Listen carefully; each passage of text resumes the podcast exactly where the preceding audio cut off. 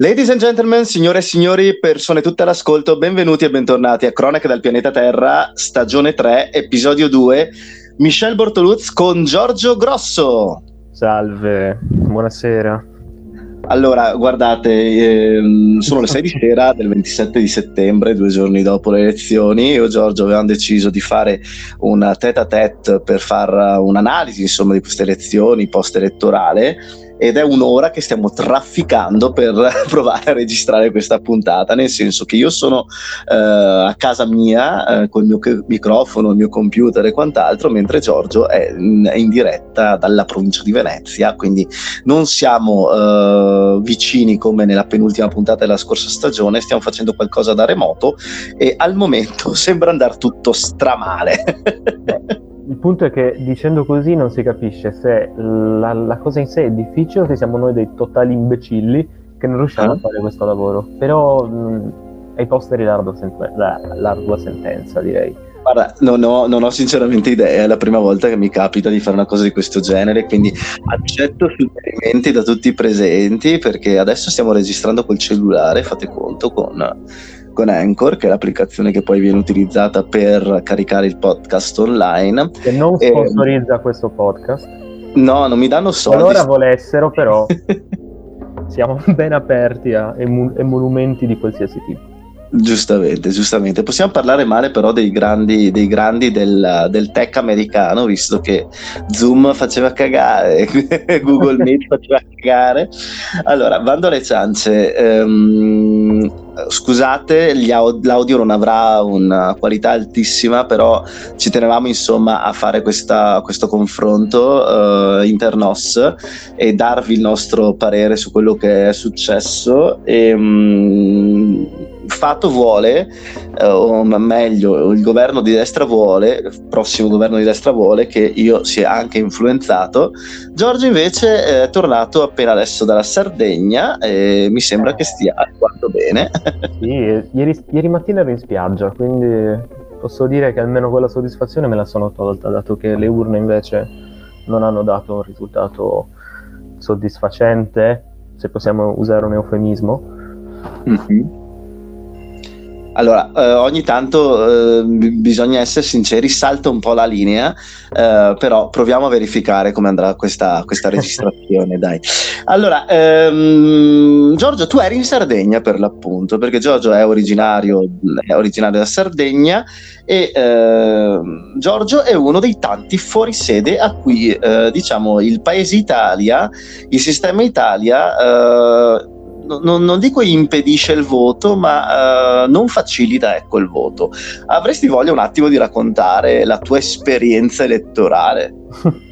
Beh, fondamentalmente io non voto da circa, cioè, fino all'ultima elezione ovviamente, non ho votato per circa sette anni, poiché essendomi trasferito qua in Veneto non ho avuto modo di tornare in Sardegna semplicemente per una tornata elettorale questo è dovuto Quindi al sette anni fondamentalmente anni, senza, esatto. senza, voto, ok. Forse l'ultima volta è stato per le regionali del 2014 o 2015, non ricordo di preciso l'anno, però parliamo già di appunto non questo, cioè non il governo regionale che c'è adesso, ma quello che c'era prima ancora, quindi certo. parliamo proprio di, di un'altra epoca. Stavo ancora a Cagliari, quindi era più facile prendere un treno e tornare in paese per votare. Invece da qua risulta totalmente totalmente quasi impossibile poiché comunque i prezzi sono proibitivi anche se ci sono comunque dei, dei rimborsi per, questi, per i voli.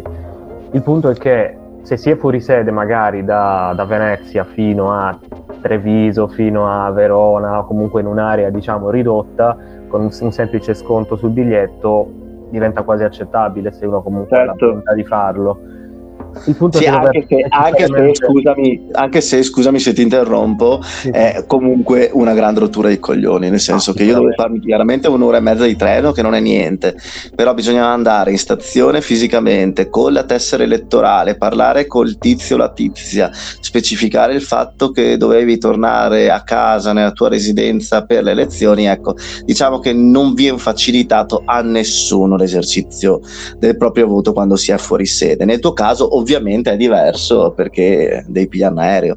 Esatto, e ovviamente il prezzo è anche ben diverso. E infatti questo, per questo giro qua avrei dovuto spendere mh, circa 200 euro, di cui poi ne avrei avuto 100 rimborsati con la compagnia di bandiera, della quale non faremo il nome. Ma facciamolo. Eh, Ita, Ita Airways ovviamente, pagata con i nostri soldi, chiaramente. Per sputtanarli. pagata con i nostri soldi e alla fine ho optato per il volo di low cost che mi costava 20 euro in più, ma non, ho, non, avevo, non, avrei dovuto fare lo scalo eh, Venezia-Roma, Roma-Cagliari, che ovviamente è molto scomodo. Quindi volo dire, diretto Marco Polo, Marco Polo Cagliari. Esatto, esatto. Altrimenti avrei dovuto fare scalo e spendere 10 euro in meno, 20 euro in meno, una cosa che non, non avrebbe avuto alcun senso, ecco. Ma senti un attimo, dal tuo punto di vista, dopo racconterò una mia esperienza invece riguardante il voto all'estero, ma secondo te Qual è la motivazione dietro al fatto che nel 2022 non ci sia la possibilità di garantire in maniera più semplice il diritto di voto? Nel senso, Uh, ci sono paesi come Brasile, Stati Uniti che hanno comunque delle estensioni diverse, è vero, uh, però che garantiscono il voto elettronico per dire da anni. Uh, lo Stato italiano garantisce, dopo per l'appunto lo racconterò, in maniera abbastanza agile il voto all'estero per gli es- italiani residenti in maniera permanente o temporanea. Qual è il diavolo di motivo um, per il quale non è presente tutt'oggi una legge che garantisca l'esercizio del voto in maniera più semplice ai fuorisede, ma banalmente direi a tutti quanti, dal tuo punto di vista? Ma secondo me non è tanto il fatto che ci sia diciamo una volontà politica che si opponga a farlo, quanto che ci sia invece semplicemente una volontà politica che non ha alcun ritorno di tipo di consenso nel impegnarsi a dare questo diritto, fondamentalmente perché? Basta vedere la piramide demografica del nostro paese, come ben sappiamo, adesso non ce l'ho davanti, però come appunto ben sappiamo le persone over 50, adesso non ricordo i precisi dati, vabbè, diciamo over 50 sono comunque molto di più rispetto alle persone under 30 e come ben sappiamo, i fuorisede sono soprattutto studenti universitari o comunque persone nella loro prima esperienza di lavoro che non hanno ancora, diciamo, assestato la, la loro vita economica e sociale, ecco studenti, persone appena laureate o persone che lavorano nel mondo del pubblico, che solitamente, detta così, sono un bacino di, elettorale di una certa parte politica, abbastanza a parte, netta. A parte me. quello, è, secondo me non è solo quello, ma è semplicemente il fatto che sono pochi, di conseguenza investire delle risorse per, il, per far votare queste persone non, ha, non, non ci guadagna nessuno a livello elettorale, ecco. Ma secondo te un, faccio un nome a caso, Partito Democratico, no? Sì. Non ci guadagnerebbe nulla da questi 5 milioni di fuorisede che metti che la metà magari non votano, perché poi non si sa quante persone fuori sede non hanno esatto. votato completamente. Però secondo te non avrebbero comunque un minimo guadagno, visto, visto eh. i miseri voti che ricevono, nel senso anche per una questione di mh, mm, cavalcare in qualche modo un senso mh, mm, democratico del voto e della rappresentanza. Mi, mi sembra veramente ridicolo che ehm, faccio l'esempio del, del, l'altro esempio, quello che volevo, che, di cui volevo parlare, che è quello del voto all'estero all'estero. Allora, il voto all'estero è stata una, una cosa voluta da Mirko Tremaglia, un ex missino di AN, che è stato ministro per gli italiani all'estero nel, nel Berlusconi 2, se non erro. Ecco, um, qual è stata la volontà di Mirko Tremaglia? Mirko Tremaglia è stato uno dei promotori, soprattutto all'inizio negli anni 90, per dare la cittadinanza facile a, uh, essenzialmente a, agli italiani um, non italiani. Di cosa sto parlando? Non sto parlando di gente venuta qua in Italia uh, con genitori nati, cresciuti, scolarizzati qua in Italia, ma sto parlando di uh, discepoli e che vivevano spesso in Argentina e Brasile. Questa gente ehm, che aveva magari nipo- eh, nonni o bisnonni italiani, all'inizio degli, a- degli, anni 90 sono riusciti ad accedere facilmente alla cittadinanza italiana pur non avendo alcun legame con l'Italia. E infatti se andate a vedere anche all'interno delle pagine del, uh, ministero, del ministero per, uh, insomma, andate, andate ad analizzare i, i, voti degli italiani all'estero, notate come in Argentina hanno votato centinaia centinaia di migliaia di persone ehm, che sono italiani, eh, ma in realtà sono argentini, sono italiani, hanno la cittadinanza italiana, ma anche hanno, quella, ah, hanno anche quella argentina. E, quindi sono persone che molto spesso non hanno nessun tipo di legame con la propria, passami il termine, madre patria, ma sono semplicemente degli argentini con il passaporto italiano eh, che gli permette di poter andare in Europa tranquillamente senza difficoltà. Eh, è stata una battaglia 21.000 elettori italiani in Argentina. Quanti esattamente? Elettori 771.000, poi votanti certo. Cazzo. 285.000, però cazzo, quasi un milione di persone. Cioè... Stiamo parlando di 700.000 persone in Argentina, stiamo parlando di una città come Palermo fondamentalmente, 700.000 persone che, votano, che potrebbero votare dall'Argentina, aventi diritto di voto è una follia, però insomma è stata una campagna della destra, portata avanti dalla destra perché giustamente la destra eh, sente nello ius sanguinis eh, un valore, un fondamento dell'italianità.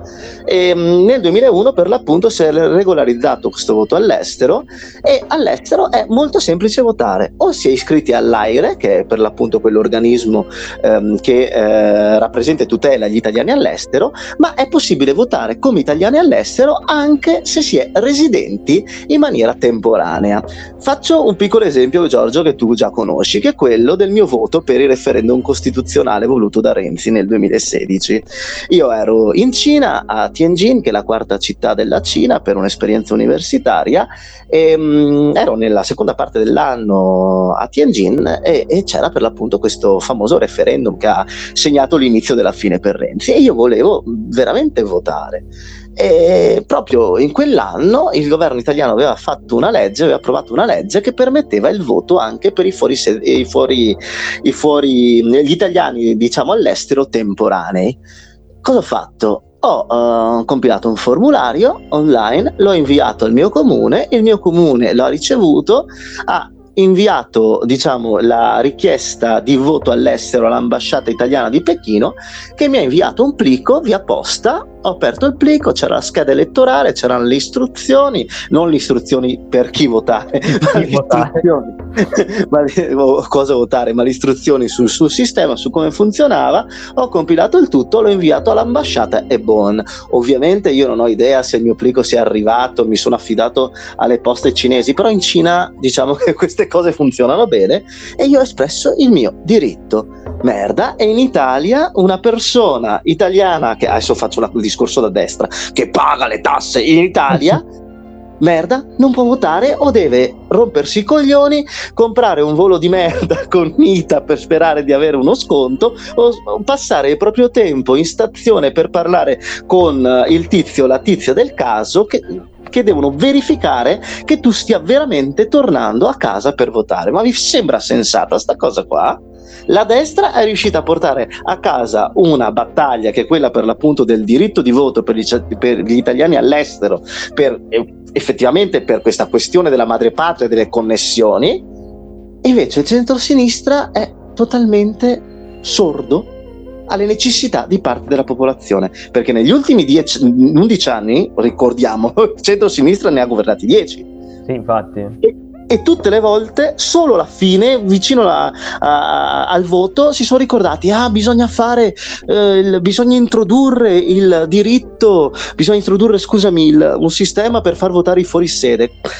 Sempre fuori ci, tempo massimo. Fuori tempo massimo, e tu prima, per l'appunto, eh, prima diciamo una chiacchierata pre-registrazione, eh, parlavi anche di Pippo Civati qualche ah, anno fa. Sì, no? sì, sì, che aveva proposto appunto il fatto di aumentare i voli fondamentalmente. Adesso non mi ricordo di preciso cosa fosse, o comunque dare contributi maggiori, che proprio senza capire che il problema spesso non è solamente il costo del viaggio, ma anche il tempo che porta via.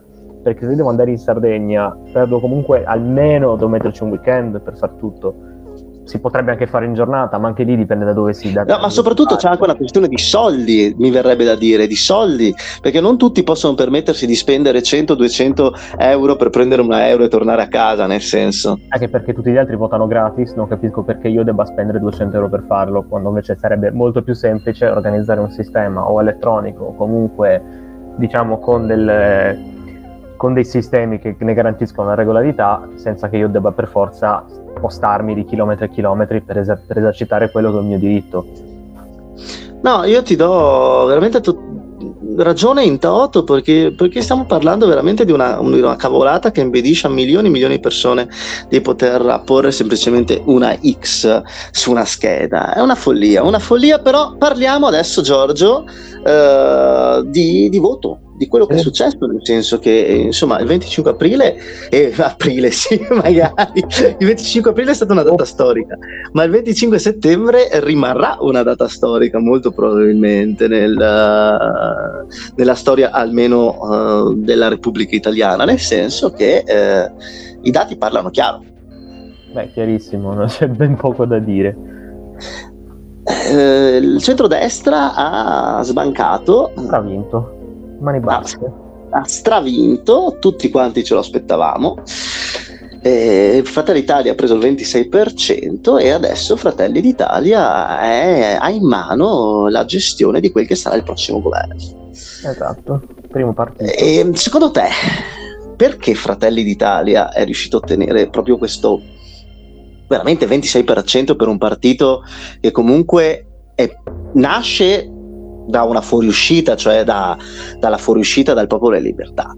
È un partito che comunque ha, uh, un, uh, si, ha un legame storico-affettivo con AN, con l'MSI, comunque quindi con un mondo uh, che solo con Fini ha, è riuscito ad ottenere una, diciamo una rappresentanza anche una, governativa. Un'agibilità politica. Un'agibilità politica, esatto. Sì. Eh, è legato al post-fascismo, non adesso, perché io e te siamo concordi su questo, l'abbiamo detto anche nella, nelle puntate varie.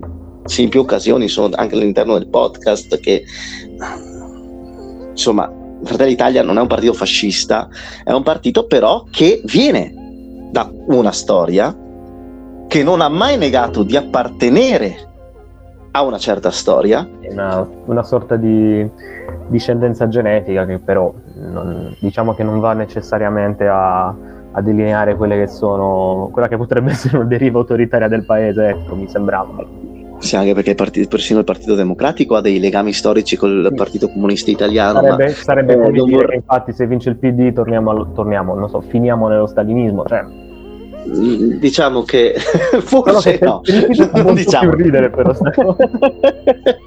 No però dai al, al, di là delle battute nel senso tutti quanti siamo consapevoli del fatto che il Partito Democratico è, il, è, è la continuazione storica di una svolta socialdemocratica compiuta dal Partito Comunista ma al tempo stesso nessuno a parte per l'appunto qualche commentatore eh, poco intelligente parla del Partito Democratico come un partito eh, post comunista nel senso, nel caso di Fratelli d'Italia le vicinanze sono più nette, eh, però non stiamo, non stiamo parlando di un partito eversivo, ecco, per, per totalmente, chiudere. Totalmente però è inserito part... nel contesto parlamentare, ovviamente poi i toni comunicativi sono quelli che sono, però anche Salvini comunque comunicava in un modo simile, quindi ecco, se poi ci pensiamo bene, fino a qualche anno fa era Salvini il fascista.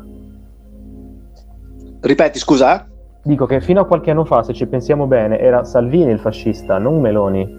Sì, e anche Berlusconi quando eravamo giovincelli veniva comunque considerato come un autoritario, nel senso... Sì, una... Sembra più che altro che sia uno stigma che la sinistra utilizza a destra così, diciamo proprio a casaccio per bollare un, un nemico e cercare di raggruppare le persone diciamo una sorta di metus hostilis che non funziona tra l'altro. Certo, ma non funziona più. Dovrebbe essere chiaro No, ma la, la, cosa, la, cosa, ridicola da elettore comunque di una certa area è che ogni volta ci si ritrova a dover in qualche modo identificare un nemico affibbiando proprio quel, quello stigma, quell'essere fascista, eh, semplicemente per cercare in qualche modo di eh, intercettare un voto sentimentale, un noi a protezione della Costituzione più bella del mondo versus coloro che vogliono cambiarla, coloro che sono essenzialmente semplicemente degli, degli, eversori che non si sono ancora palesati, quando in realtà eh, questo dal mio punto di vista esprime semplicemente una debolezza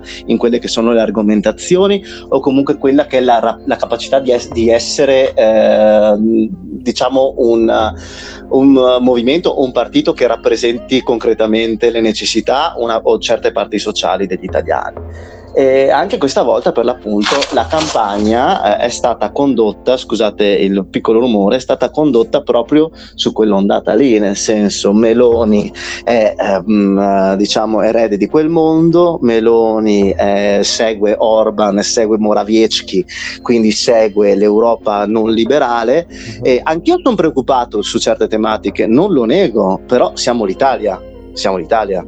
Sì, ma poi appunto una, un'altra cosa che volevo aggiungere è la questione che il fatto che il PT abbia fatto una campagna elettorale basandosi sul loro sono fascisti e noi no, quindi votate noi perché loro fanno schifo e noi no.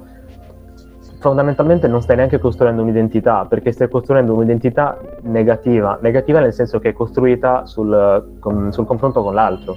Non, non è costruita un'unità positiva, nel senso che affermi chiaramente ciò che sei, qual è la tua proposta verso il paese, no, semplicemente ti poni come argine, che è una cosa che poteva avere senso se effettivamente una situazione è molto complicata e vabbè, ma adesso in questo contesto in cui c'è semplicemente da ottenere un buon risultato alle elezioni, sarebbe stato il caso di invece proporre mh, diciamo una, un programma di contenuti, e chiaramente poi i contenuti c'erano perché il programma c'era e tutto il resto, ma la campagna elettorale, così come è stata percepita, così come è stata narrata, è, è stata portata avanti solamente su questo punto. Sì, sai qual è, ehm, tornando anche a parlare di Fratelli d'Italia, perché dopo sul PD io, io andrei a scalare per l'appunto. il tiro piccione come, no, come al solito, come al solito per appunto. Ma il, il, punto qual è? È che Fratelli d'Italia ha avuto innanzitutto il coraggio di creare un'alleanza assieme alla Lega e a Forza Italia, perché ci vuole un coraggio ad allearsi con la Lega, eh, ha avuto coraggio comunque di creare un programma di coalizione un programma unico, eh, tutti, e quattro, diciamo, tutte e quattro le espressioni eh, del centrodestra, Forza Italia, Lega, Fratelli Italia e noi moderati hanno un programma personale, ma al tempo stesso hanno condiviso un programma unico con delle idee chiare di quello che vogliono fare. Io poi non condivido, penso, niente di quel programma, eh, però c'era un programma chiaro, tangibile. Poi con... invidio quel programma, se devo essere sincero. Eh. Cosa? Due cosettine le, le avrei invi- le invidiate. Bisogna vedere se verranno fatte. Quali? Il Ministero del Mare.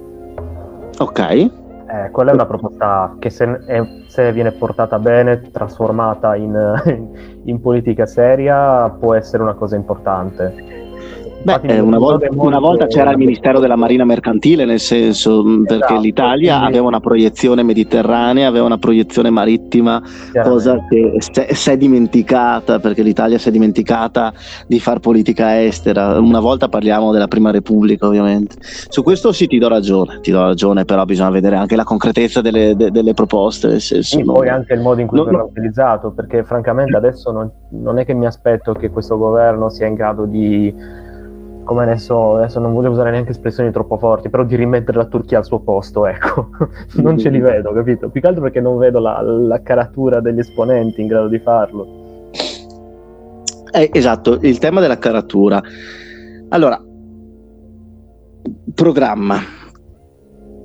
Un, un altro punto da segnalare, secondo me, è il fatto che Fratelli d'Italia, come forza trainante del centrodestra, è stato votato perché in tutti questi anni della sua fondazione, cioè nove anni della sua fondazione, Fratelli d'Italia è sempre stato l'opposizione, ma soprattutto non ha mai diciamo, non si è mai messa in una posizione eh, di eh, poter essere in qualche modo eh, sconfessata rispetto alle tematiche che portava avanti, nel senso che Fratelli d'Italia ha bene o male sempre tenuto la barra dritta eh, su certe proposte radicali. Quando non si è al governo è molto facile. È più facile, certo, certo, certo. Magari ed è vero, Meloni ha, per esempio sulla questione dell'euro, è stata molto ondivaga, delle volte ha detto che l'euro non è un, un dogma, non è assoluto, eh, che mh, l'Italia stava meglio prima e tutte queste cose qua, però è facile, è un argomento che, che, tira molto quello dell'euro in un certo tipo di elettorato, ovviamente, quando sappiamo tutti quanti che staremo con le pezze al culo più di adesso. Quando devi passare dal 3% al 6%, quello è un argomento che ti serve, ma quando devi passare certo. dal 6% al 18 al 20% ti serve anche il voto della, diciamo di, de, dell'imprenditoria, della, del, picco, del medio borghese, se ancora esiste. Quindi a loro il fatto che tu dica che l'euro sia questo, questo e quest'altro, potevo dirti sì, vabbè, ma intanto io adesso ho questa moneta, non è che possiamo semplicemente cambiarla. Del medio borghese che esiste, si chiama solo medio borghese impoverito, Giorgio. Esatto. Sì. No, comunque hai, hai, hai, ragione, nel senso è facile poter cavalcare certe tematiche, le aveva fatte anche Salvini, tematiche di, uh, di presa, soprattutto quando sei al 3-4%, ma dopo devi iniziare a, fare, a dare delle argomentazioni. E secondo me Meloni è stata premiata. compromessi, soprattutto quando vai al governo poi dovrai cominciare a fare i compromessi e lì ti sputtanerai come ci sono sputtanati tutti. Poi sta, se uno è bravo si sputtana meno degli altri, ecco. Certo, certo, certo. Vabbè, anche su questo tema, nel senso la, la, paura dell'arrivo delle truppe nere cammellate, delle brigate nere pronte a sfasciare il paese, ecco, mi sembra veramente un'assurdità giornalistica, più che altro perché la mia paura è che molto spesso noi andiamo per l'appunto a definire fascismo, non noi, ma diciamo il nostro universo per creare spauracchi semplicemente perché io ripeto il fascismo è una roba seria. Questi, non, questi, non, sono seri cioè si vede proprio. Il fascismo è una roba seria ragazzi. È una roba pericolosa ma ovviamente anche loro possono essere pericolosi possono essere pericolosi per i conti possono essere pericolosi per i rapporti internazionali possono essere pericolosi per la stabilità economica del paese eh, però non ho paura di oli di ricino e manganello ecco perché ricordiamolo ricordo molto spesso che quando si parla di fascismo bisogna ricordare che è base strutturale del fascismo anche durante diciamo, la, la, la fascistizzazione Stato è sempre stata la violenza. Se prima erano i manganelli e l'olio di ricino, dopo è stato lo Stato che ti metteva via serio un oppositore, nel senso, e lo è stato fino a quando il fascismo è crollato.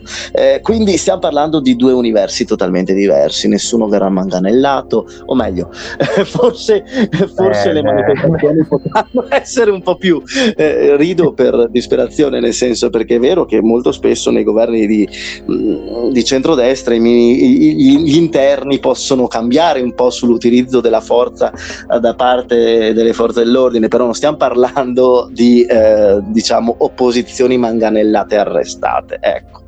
Ehm, però eh, Meloni è lì perché Meloni è stata coerente con se stessa, è sempre stata l'opposizione, non ha mai voluto giocare una partita mh, spartiz- per la spartizione del potere ben conscia, secondo me, che sarebbe avrebbe... arrivata a questo risultato. Che avrebbe guadagnato. Sì. sì. sì. Dall'altra parte, però, c'è la questione degli altri partiti che governano con Meloni. E, e, e la situazione è, è, è, assurda, è assurda. Che abbiamo Giorgio Italia e lascerei un commento sulla cosa. Beh, la Lega adesso mi aspetto che comunque col risultato pessimo perché è veramente un risultato pessimo per la Lega, assolutamente, preso, preso proprio schiaffi anche al nord da Fratelli d'Italia, quindi... Cioè, in Veneto, in Veneto, eh. in Veneto ha preso il doppio dei voti Fratelli d'Italia, il doppio della Lega. E, diciamo, eh, qui è molto difficile non trovare una persona che sia leghista, neanche tra i parenti, nel senso, cioè tutti sono leghisti. Zaia vince col 70%, nel senso, qui la Lega è a metà dei voti rispetto a Fratelli d'Italia. Elettori della Lega, probabilmente anche iscritti della Lega, hanno votato per Fratelli d'Italia per dare un segnale.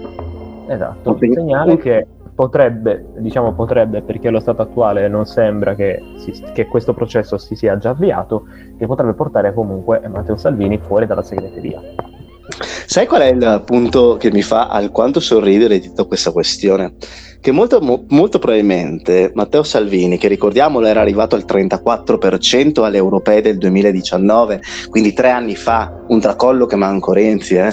tre anni fa la Lega a giugno di tre anni fa era al 34% e adesso ha preso poco meno del 9%. Un tracollo veramente impressionante clamoroso. Però la cosa che mi fa ridere è che Salvini è arrivato a questo punto perché ehm, ha ormai la gente ha capito che è un pagliaccio. Tutti hanno capito che è essenzialmente un pagliaccio. Eh, da, perché, dal, dal papete in poi non, non, ha più beccata una. Ma anche in realtà l'esperienza di governo con i 5 Stelle, perché alla fine se ci pensiamo, quel governo ce lo ricordiamo per le cose che hanno fatto i 5 Stelle. Sì. Salvini ha solo fatto campagna elettorale per un anno fondamentalmente, infatti c'ha la Arrivando del... a per l'appunto le elezioni non europee. Non sei mai in ministero, non sei mai in ministero, perché effettivamente era vero, era sempre in giro, quindi... Ma io me la ricordo quella stagione Sal- dei, dei, selfie di Salvini. Salvini era un selfie, Salvini era eh, quello che mangiava il risotto col pesce, che mangiava, che andava a trovare il pizzaioli, che ovviamente faceva una campagna elettorale, quella sì, a livello comunicativo molto, uh, molto ventennio, nel senso l'esposizione costante di Salvini con i lavoratori, con, con, con tutti essenzialmente. Salvini sempre presente all'interno della macchina comunicativa um, e mai nella macchina del potere. E quello effettivamente era una campagna elettorale, come hai detto te, campagna elettorale costante che l'ha portato a un 34%. Ma dopo era stato anche quello in realtà l'obiettivo di Salvini quando ha accettato di fare il governo con i 5 Stelle. Ovvero, sì, adesso facciamo il governo insieme, così almeno, visto che siamo noi, sta con la spina quando voglio, quando i sondaggi mi danno il vantaggio. Certo, poi vabbè, si è, si è, massacrato da solo con la storia del papete, è arrivato Matteo Renzi e la storia la conosciamo. Eh, non ha inserito Matteo Renzi nelle, nell'equazione. Gravissimo errore. Gravissimo. Eh, effettivamente è stato, è stato, poco intelligente perché avere Matteo Renzi in Parlamento è qualcosa che bisogna sempre eh, tener conto, anche adesso, eh, anche adesso che è la minoranza della minoranza. Comunque, questo... Ce ne stavamo per liberare e invece... E invece, insomma, questa scelta e al tempo stesso il fatto, avvenuto dopo col governo Draghi, che i governatori di regione, quindi Federica, Zaia, ehm, Fontana, che comunque sono parte di un mondo più moderato, di un mondo più europeista, perché rappresentano comunque eh, diciamo, le regioni più produttive d'Italia che sono collegate direttamente con il centro Europa, nel senso sono centro Europa. Eh, per, per, per, a livello industriale, a livello culturale e quant'altro, molto spesso gli hanno detto tu devi fare il governo con gli altri e sostenere Draghi. Tu devi certo. farlo, lo devi farlo, lo devi, fa- devi fare forzatamente. Salvini non lo voleva fare, bisogna essere sinceri, non lo voleva fare. È stato costretto a farlo e secondo me Zaya e company lo sapevano che tutto sarebbe ricaduto su di lui. Beh, potrebbe anche essere questa una manovra fatta, diciamo, lu- sul lungo periodo, anche per uh limitare quella che sarebbe stato diciamo, l'arco temporale della sua segreteria. Che ne sappiamo? Eh, e infatti già adesso ho letto stamattina che il buon vecchio Bobo Maroni ha già detto, ha già detto bisogna andare a congresso e bisogna eh, portare avanti i nomi nuovi. Cioè, se un nome tutelare comunque della Lega come Maroni, che è stato ministro, che insomma era dentro da, da, da, da fine anni Ottanta, ha sconfessato in questa maniera il segretario, il segretario della Lega, mi sa che adesso iniziano a esserci problemi grossi per Salvini, perché lui sicuramente avrà una fortissima base uh, però non è secondo me plausibile che un, uh, un, segretario che ha portato sì il partito al 34% ma poi l'ha fatto crollare al 9% possa stare ancora in piedi. È, è, è, è qualcosa che, a cui non posso credere. Con queste percentuali in realtà sembra quasi la Lega secessionista, quel tipo di Lega ecco, che parlava semplicemente al nord, che aveva fatto ancora l'espansione che ha fatto Salvini, quindi verso il sud. Adesso non credo che si tornerà a una lega di quel tipo, però chiaramente in queste, in queste circostanze si cerca di ritornare alle origini, le origini sono quelle. Sicuramente eh, no, no, non lo so come andrà, non lo so come andrà anche perché uh, ha più senso dal mio punto di vista. Sai, sai qual è il problema? Che uh, non possono esserci mh, mm, due galli nel pollaio nel senso che Fratelli d'Italia e la Lega per un certo periodo hanno cercato di intercettare il voto degli stessi elettori. Esatto. Destra sociale, entrambi. No matter what. E, e, e quindi è, è, molto difficile a livello elettorale eh, potersi giocare gli stessi elettori, perché gli elettori, bene o male, a parte la, flu- la fluidità che avviene sempre ad ogni elezione, come è avvenuto in questo caso, non puoi cercare di ottenere il voto dello stesso elettorato dicendo le stesse cose. Perché comunque anche le alleanze internazionali... Qual è la differenziazione più che altro? Ma, ma, noi che siamo comunque, non dico esperti, però comunque mh, ci interessano un po' questi argomenti, mh, qual è la, la, la, la, differenziazione fra le due realtà? Nel senso entrambe hanno avuto delle vicinanze internazionali con più o meno la stessa gente, internamente e propongono più o meno le stesse cose, e che gente tra l'altro, internamente propongono bene o male le stesse cose. Ehm, come differenziarli se non differenziarli per le leadership fondamentalmente? Da una parte abbiamo una leadership in crescita, da un'altra parte abbiamo una leadership fallimentare. Questa secondo me, visto che ormai siamo alla personalizzazione dei partiti, uh, secondo me è un po' la differenziazione presente tra le due, tra, tra le due parti. E, um, e la mia sensazione, tornando un attimo al discorso di prima Giorgio, è che mhm. anche Meloni uh, subirà quello che hanno subito gli ultimi leader partitici, ovvero sia coloro che hanno fuso il partito con la loro persona. Penso a Renzi, penso a Di Maio e penso a, allo stesso Salvini.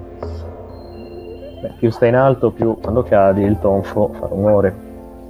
Esatto, ma perché tutti e tre i nomi che ho citato sono andati tutti sopra il 30%, Renzi anche al 40%, e nel giro di pochissimo tempo sono essenzialmente evaporati. Sì. Evaporati. Cioè, Di Maio, dopo ne parleremo, non, è, non, non, non, è, è, non, ha vinto nemmeno il suo collegio, non ha vinto nemmeno a casa sua ed è fuori dal Parlamento. Renzi, che era il segretario di un partito che era arrivato al 40% alle europee, è essenzialmente eh, il, l'ombra dietro calenda di un partito che è arrivato sì a quasi all'8%, ma è... Ah, ma, tra l'altro, sai quanto sì. ha preso il buon Renzi a Rignano? No do subito il numero, ma mi pare che fosse qualcosa come il 14%. A casa sua, a casa sì, sua. Il comune proprio suo.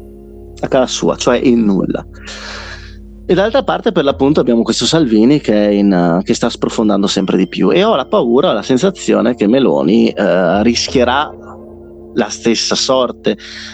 Ma allora, io sono italiano e quindi non è che mi auguri che il governo faccia cagare perché ho un lavoro, devo pagare le tasse, e, insomma devo, devo, viverci qua, quindi bene o male non sono molto contento, però devo sperare che le cose non vadano proprio al tracollo perché le bollette costano, mi verrebbe da dire. Eh. Però ho la, ho la, sensazione che Meloni farà la stessa, diciamo, lo, lo stesso percorso, lo stesso tragitto perché ultimamente l'innamoramento degli italiani è proprio rapido ma fugace e quindi si parla di ascesa improvvisa, innamoramento collettivo e poi crollo.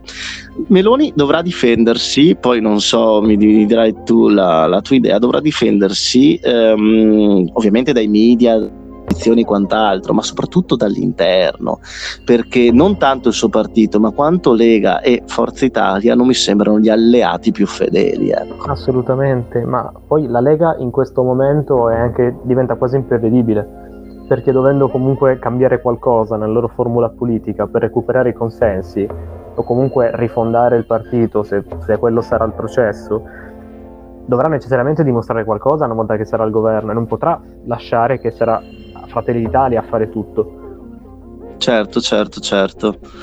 Allora, eh, Giorgio, rieccoci. Eh, voi non, sicuramente non capirete la difficoltà di provare a registrare questo, questo episodio. Eh, veramente un disastro. Stiamo cercando in tutte le maniere di poter registrare. Eh, comunque, eravamo. che siamo noi coglioni, comunque. Di? Siamo, continuo a pensare che siamo noi coglioni. Sì, ma sicuro, sicuro, sicuro. Sì. C'è un modo molto più semplice è che non l'abbiamo mai fatto, cercheremo di essere un po' più agili la prossima volta. Comunque, eh, stavamo parlando Lega, eh, Forza Italia, Forza Italia insomma rediviva, Forza Italia presente, eh, è chiaramente un piccolo partito, ma Silvio Berlusconi punta al colpo grosso, punta alla presidenza del Senato, il che farebbe, diciamo, alquanto sorridere, mi verrebbe da dire. Beh, ma ormai direi che sarebbe quasi, non lo so, una Mm, neanche un problema, capito? Perché rispetto in, in, prospettiva, rispetto a ciò che è stato e ai problemi che avremo adesso, che abbiamo adesso, diciamo che è quasi sopportabile Berlusconi, ecco. Cioè, la situazione ma, è ma non fa sorridere. Sì, non fa peggiorata così te... tanto che, che eh. Berlusconi, anzi, sembra quasi, come ha detto lui, il garante dell'europeismo del governo. L'argine al populismo. Sì, vabbè, ok accontentiamoci di questo, se proprio dobbiamo accontentarci di qualcosa.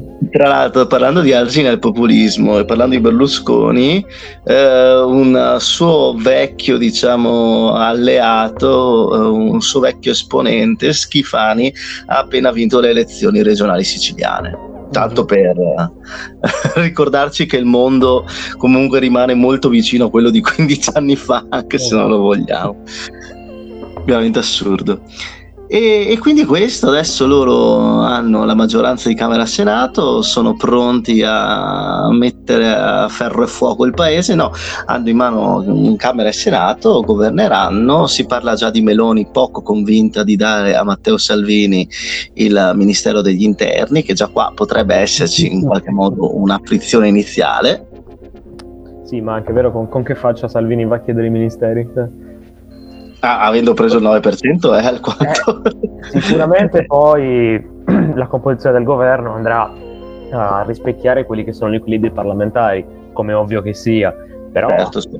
sicuramente sovraesporsi in questo modo come leader, qualcuno anche nella, nello stesso partito ti dirà che è caso di non farlo. No, soprattutto dopo una batosta del genere. Sì. Direi poi adesso, Giorgio, di eh, scendere e passare al primo sconfitto, che è il, che è il centro-sinistra, che è il Partito Democratico. Il Partito Democratico che è andato al 19%, eh, Sinistra Italiane Verdi al 3,5%, più Europa al 2,9% e poi Gigi Di Maio che ha fatto la comparsa. E partirei dalla fine. Ehm... la cosa eh, nel senso Gigi Di Maio si è dovuto alleare con Tabacci per non raccogliere le firme chi è stato eletto?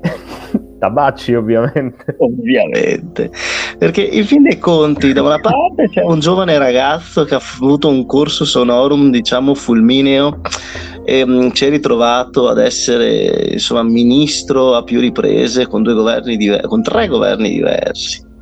Dall'altra parte invece abbiamo una vecchia volpe democristiana che non ha mai incarichi di rilievo, ma in Parlamento dal 92. È 30 anni che in Parlamento ci va sempre, sempre, sempre, sempre. Gigi Di Maio è scomparso. E poi se ci ricordiamo, alle ultime elezioni aveva prestato il simbolo a Europa Certo. Invece a sto giro, e comunque poi lì era stato, mi pare che vorrei dire questa cosa qua, ma non so se mi ricordo benissimo, quindi invito tutti a verificare le fonti di quello che sto per dire. Ma mi ricordo che a un con- congresso di Più Europa che ha portato eh, della vedova alla segreteria, Tabasci è quello che fece i pulmini per influenzare, diciamo, in modo abbastanza forte la, Decisivo. la decisione sì. del, del, congresso. Quindi ecco, è una persona che ha questi metodi qua, che ha questo modo di vedere la politica, diciamo molto tattico, ecco. Lo, lo, ricordo, ricordo anche questo episodio di, Ciaba, di, di, Tabacci con le truppe cammellate, la gente che arrivava con i pulmini per andare a votare al congresso di più Europa. È qualcosa veramente di primo repubblicano e insensato per la politica odierna. Ma sta di fatto che insomma Tabacci, il suo uninominale a Milano, se l'è preso, oh. se l'è beccato, lui andrà in Parlamento, mentre Gigi Di Maio ha perso contro il ministro uscente Costa, eh, ha, ha perso a Pomigliano, ha perso a casa sua. Ma chissà se avessero fatto il contrario invece. Cioè se Tabacci candidato, candidato, candidato Di Maio... Sì, sì, ma tipo Di Maio candidato a Milano. Ma eh, Tabacci avrebbe vinto e Di Maio avrebbe straperso. Non so se Tabacci avrebbe vinto a, a Napoli, però vabbè. Ci sono dei, ca- ci sono dei cani? Sì, sì. Ah, ci sono cani anche a Mestre, ci sono cani più d'uno, più d'uno. Sì e cani anche a Mestre e cani anche al governo. Sta di fatto insomma che il, il buon Tabacci è dentro, Gigi Di Maio è fuori. Cosa farà adesso Gigi? Cosa fa Gigi? Ma alla fine di solito questi personaggi sono comunque ex ministri, qualcosa da fare la trovano sempre. Sicuramente non torna al San Paolo a vendere bibite, è poco ma sicuro. Ecco. È poco ma sicuro. Più che altro ho la sensazione che verrà in qualche modo riciclato, perché alla fine questa gente qua, politici, soprattutto come hai detto te, ex ministri, un uh, ruoletto lo trovano sempre, perché alla fine sono persone che hanno stabilito comunque relazioni potenti, innegabili. Sì. Eh, per quanto insomma faccia alquanto ridere il fatto che Di Maio sia uscito dai 5 Stelle in posizione, anti, in posizione anticontiana, in una posizione per l'appunto eh, pro Draghi, pro Europa, qual, alquanto in antitesi rispetto alla sua posizione, alla posizione che ha avuto almeno fino a, a, a inizio 2020. Eh beh, sì. Ha fatto questa mossa per essenzialmente vincersi un collegio facile a casa sua, perché quel partito era un partito, il partito più personalista probabilmente di questa tornata elettorale. E, ehm, e ha preso una scoppola, ha preso una scoppola nel senso che non l'ha votato essenzialmente nessuno. Esatto. Poi chi abbiamo? Abbiamo più Europa, che hai sentito che vogliono chiedere il conteggio? Il, il conteggio, sì, sì. sì. Perché sì, ha preso perché, il 2,9. Esatto, quindi non, non entrano nella ripartizione dei, dei listini proporzionali. Esatto, esatto, esatto. E al momento eh, resta fuori eh, Emma Bonino, mentre Della Vedova e Maggi sono riusciti a vincere il loro uninominale. Esatto. Mentre Emma Bonino salì perché eh, lei ha concorso a Roma, Roma Centro, con Carlo Calenda e, e hanno perso entrambi. hanno perso malamente entrambi. Ha vinto il centrodestra nel collegio nel quale correva. E, ehm, vabbè, più Europa, insomma, così. E poi abbiamo Sinistra Italiana e Verdi che hanno preso un dignitoso 3,5%, quel 3,5% che prendono sempre, pur cambiando nome, perché oh, li ho votati, eh, nel senso, però eh, è sempre un 3,5%, non è che sia un 5, un 7, un 2, no. Sempre quel milione di, di voti. 3,5%, sì, sì. sì quei, quei, quei... Prende sempre la, la cosettina rossa a sinistra del PD. Esattamente. Sia che corra da sola, sia che corra in coalizione col Partito Democratico, quella roba lì, qualsiasi nome possa avere, prenderà quel numero di voti non è che ne guadagna da qualcuno, ne ruba, li perde, no, sono sempre quelli. È proprio il, vo- il voto certo fondamentalmente. Sono contento che sono andate su, grazie per l'appunto a Sinistra Italiana e Verdi, sono, siano andati su sia Ilaria Kukic sia a Bubakar Sumoro, che ha avuto anche la possibilità di votare qua in, in provincia di Belluno. Il problema uh, di Abubakar Sumoro è che ha perso come all'uninominale di Modena. È Modena. Grave. Modena. È grave gravissima, gravissima. Ma infatti se poi vai a vederti mh, a livello nazionale come sono distribuiti i voti di questa alleanza eh, del centro-sinistra, essenzialmente hanno vinto solo nelle città, in qualche provincia dell'Emilia Romagna e in qualche provincia della Toscana, okay. però eh, altrimenti 9, 0, niente, al sud inesistenti, nel centro-nord idem se non in qualche regione rossa o altrimenti nei centri cittadini, Torino, Milano e così via. E, ehm, vabbè, comunque Sinistra Italiana e Verdi hanno fatto il risultato che si aspettavano, ovvero sia essere in Parlamento. E, ehm, e poi c'è, c'è, il Partito Democratico. Cosa dire? cioè, co- cosa può dire? Ma possiamo dire le stesse cose che abbiamo detto quattro anni fa. O due mesi fa nell'altra registrazione. Perché secondo me è quasi inutile andare a accanirsi, non so, cioè, cosa vuol dire? Eh, eh, è, è sempre quella la, la, la questione. E io oramai mh, mm, adesso stanno già parlando di congresso, di segreterie, parlano di Monaccini, parlano di Nardella, parlano della Schlein, che tra l'altro non è neanche iscritta al Partito Democratico, eh, parlano di Provenzano, nel senso il governo parlando... tecnico dentro il partito, neanche allora. Esatto, esatto. esatto. Cioè, commissariamo il PD fondamentalmente. Il Partito Democratico non ha, dal mio punto di vista non ha più senso di esistere. Sì, è ma non perché non rappresenti... Un, un contenitore di, di, persone che per qualche, in qualche modo riescono ad avere incarichi di governo ma senza alcun collegamento con, con una base sociale, boh, possiamo dire così? Sì, io ti dico, la, eh, sinceramente il programma del Partito Democratico era anche interessante in certi punti, eh, forse poco deciso perché deve sempre pensare al fatto che ci sono i cattolici al suo interno che non possono essere turbati troppo. Era un programma ben fatto, un, pro- un programma socialdemocratico, eh, però eh, i programmi, sai, sai anche tu che servono a poco. Serve, serve, un'idea d'Italia, un'idea di mondo. E il Partito non Democratico non rappresenta nulla cioè rappresenta coloro che hanno governato dieci anni sugli ultimi undici, con tutti i governi, eh, diciamo, non di centrosinistra, con governi aperti, eccetto forse il Conte 2, che era un governo, secondo me, che poteva, che stava facendo il suo, giusto o sbagliato che fosse, però stava prendendo e seguendo una linea.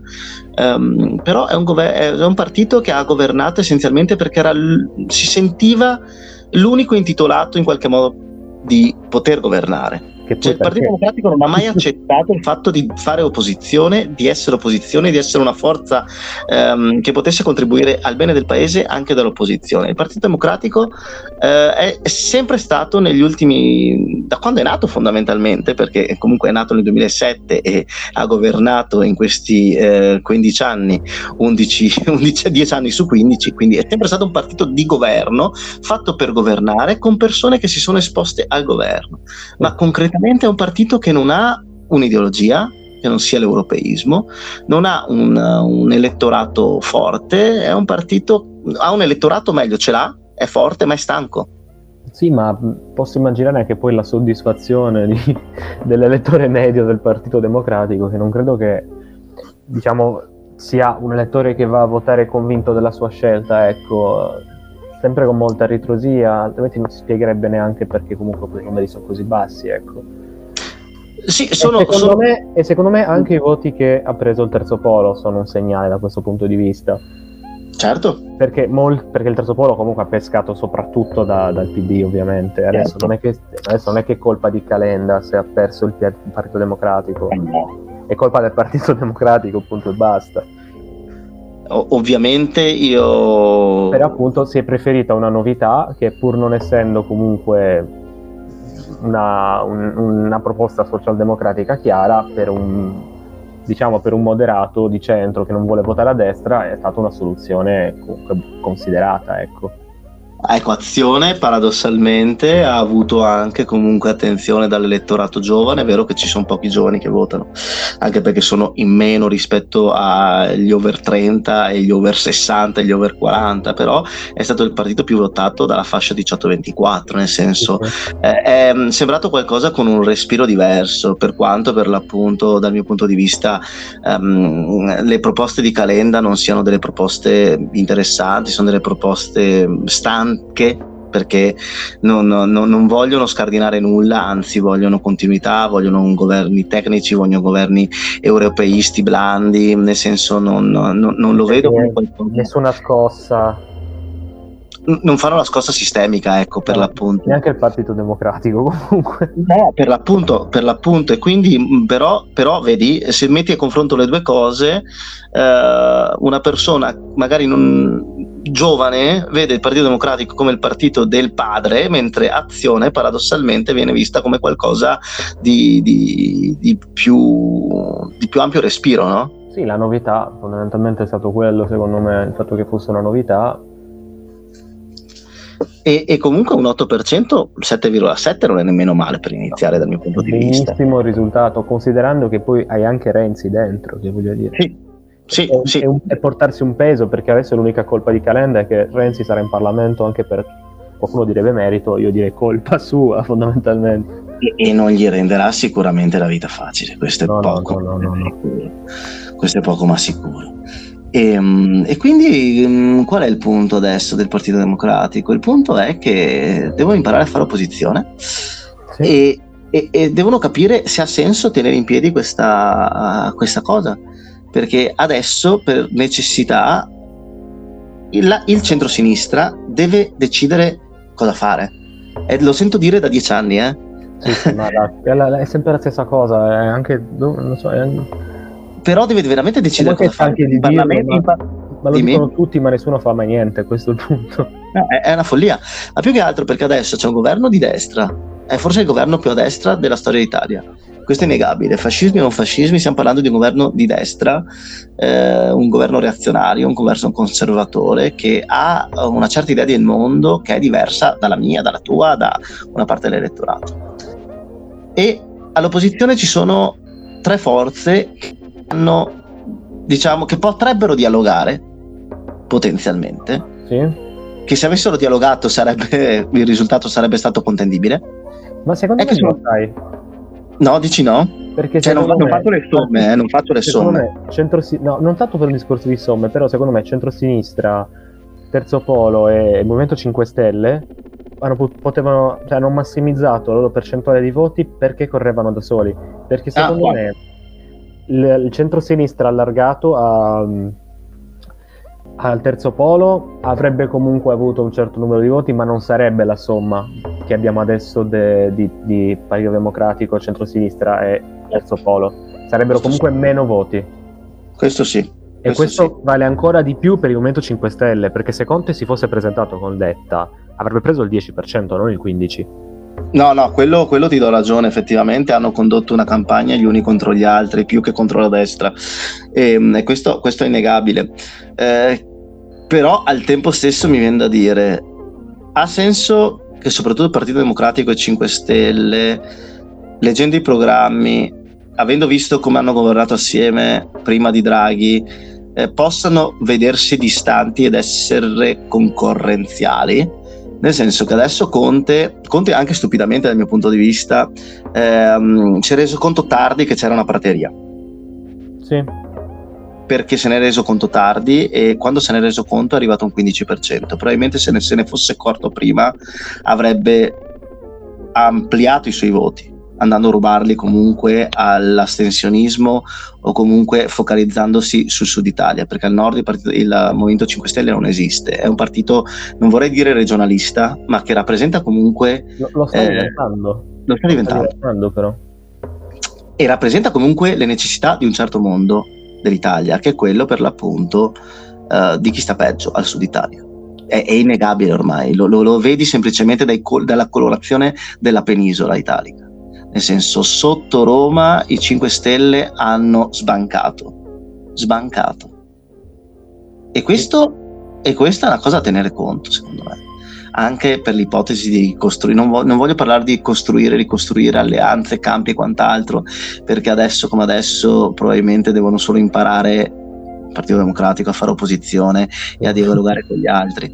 Però è un segnale, è un segnale che i 5 Stelle e soprattutto Conte non sono prossimi alla loro fine, ecco, come tanti analisti avevano detto alcuni mesi or sono. Secondo me sono centrali sono, e sono da tenere d'occhio. Sì, no, questa, cioè, con questo Parlamento sì. Sono da tenere d'occhio anche perché comunque presentano eh, le necessità per l'appunto sociali di una certa area uh, dei nostri cittadini. E, ehm, e, Conte, cazzo, sembra più furbo di quel che ci si aspettava.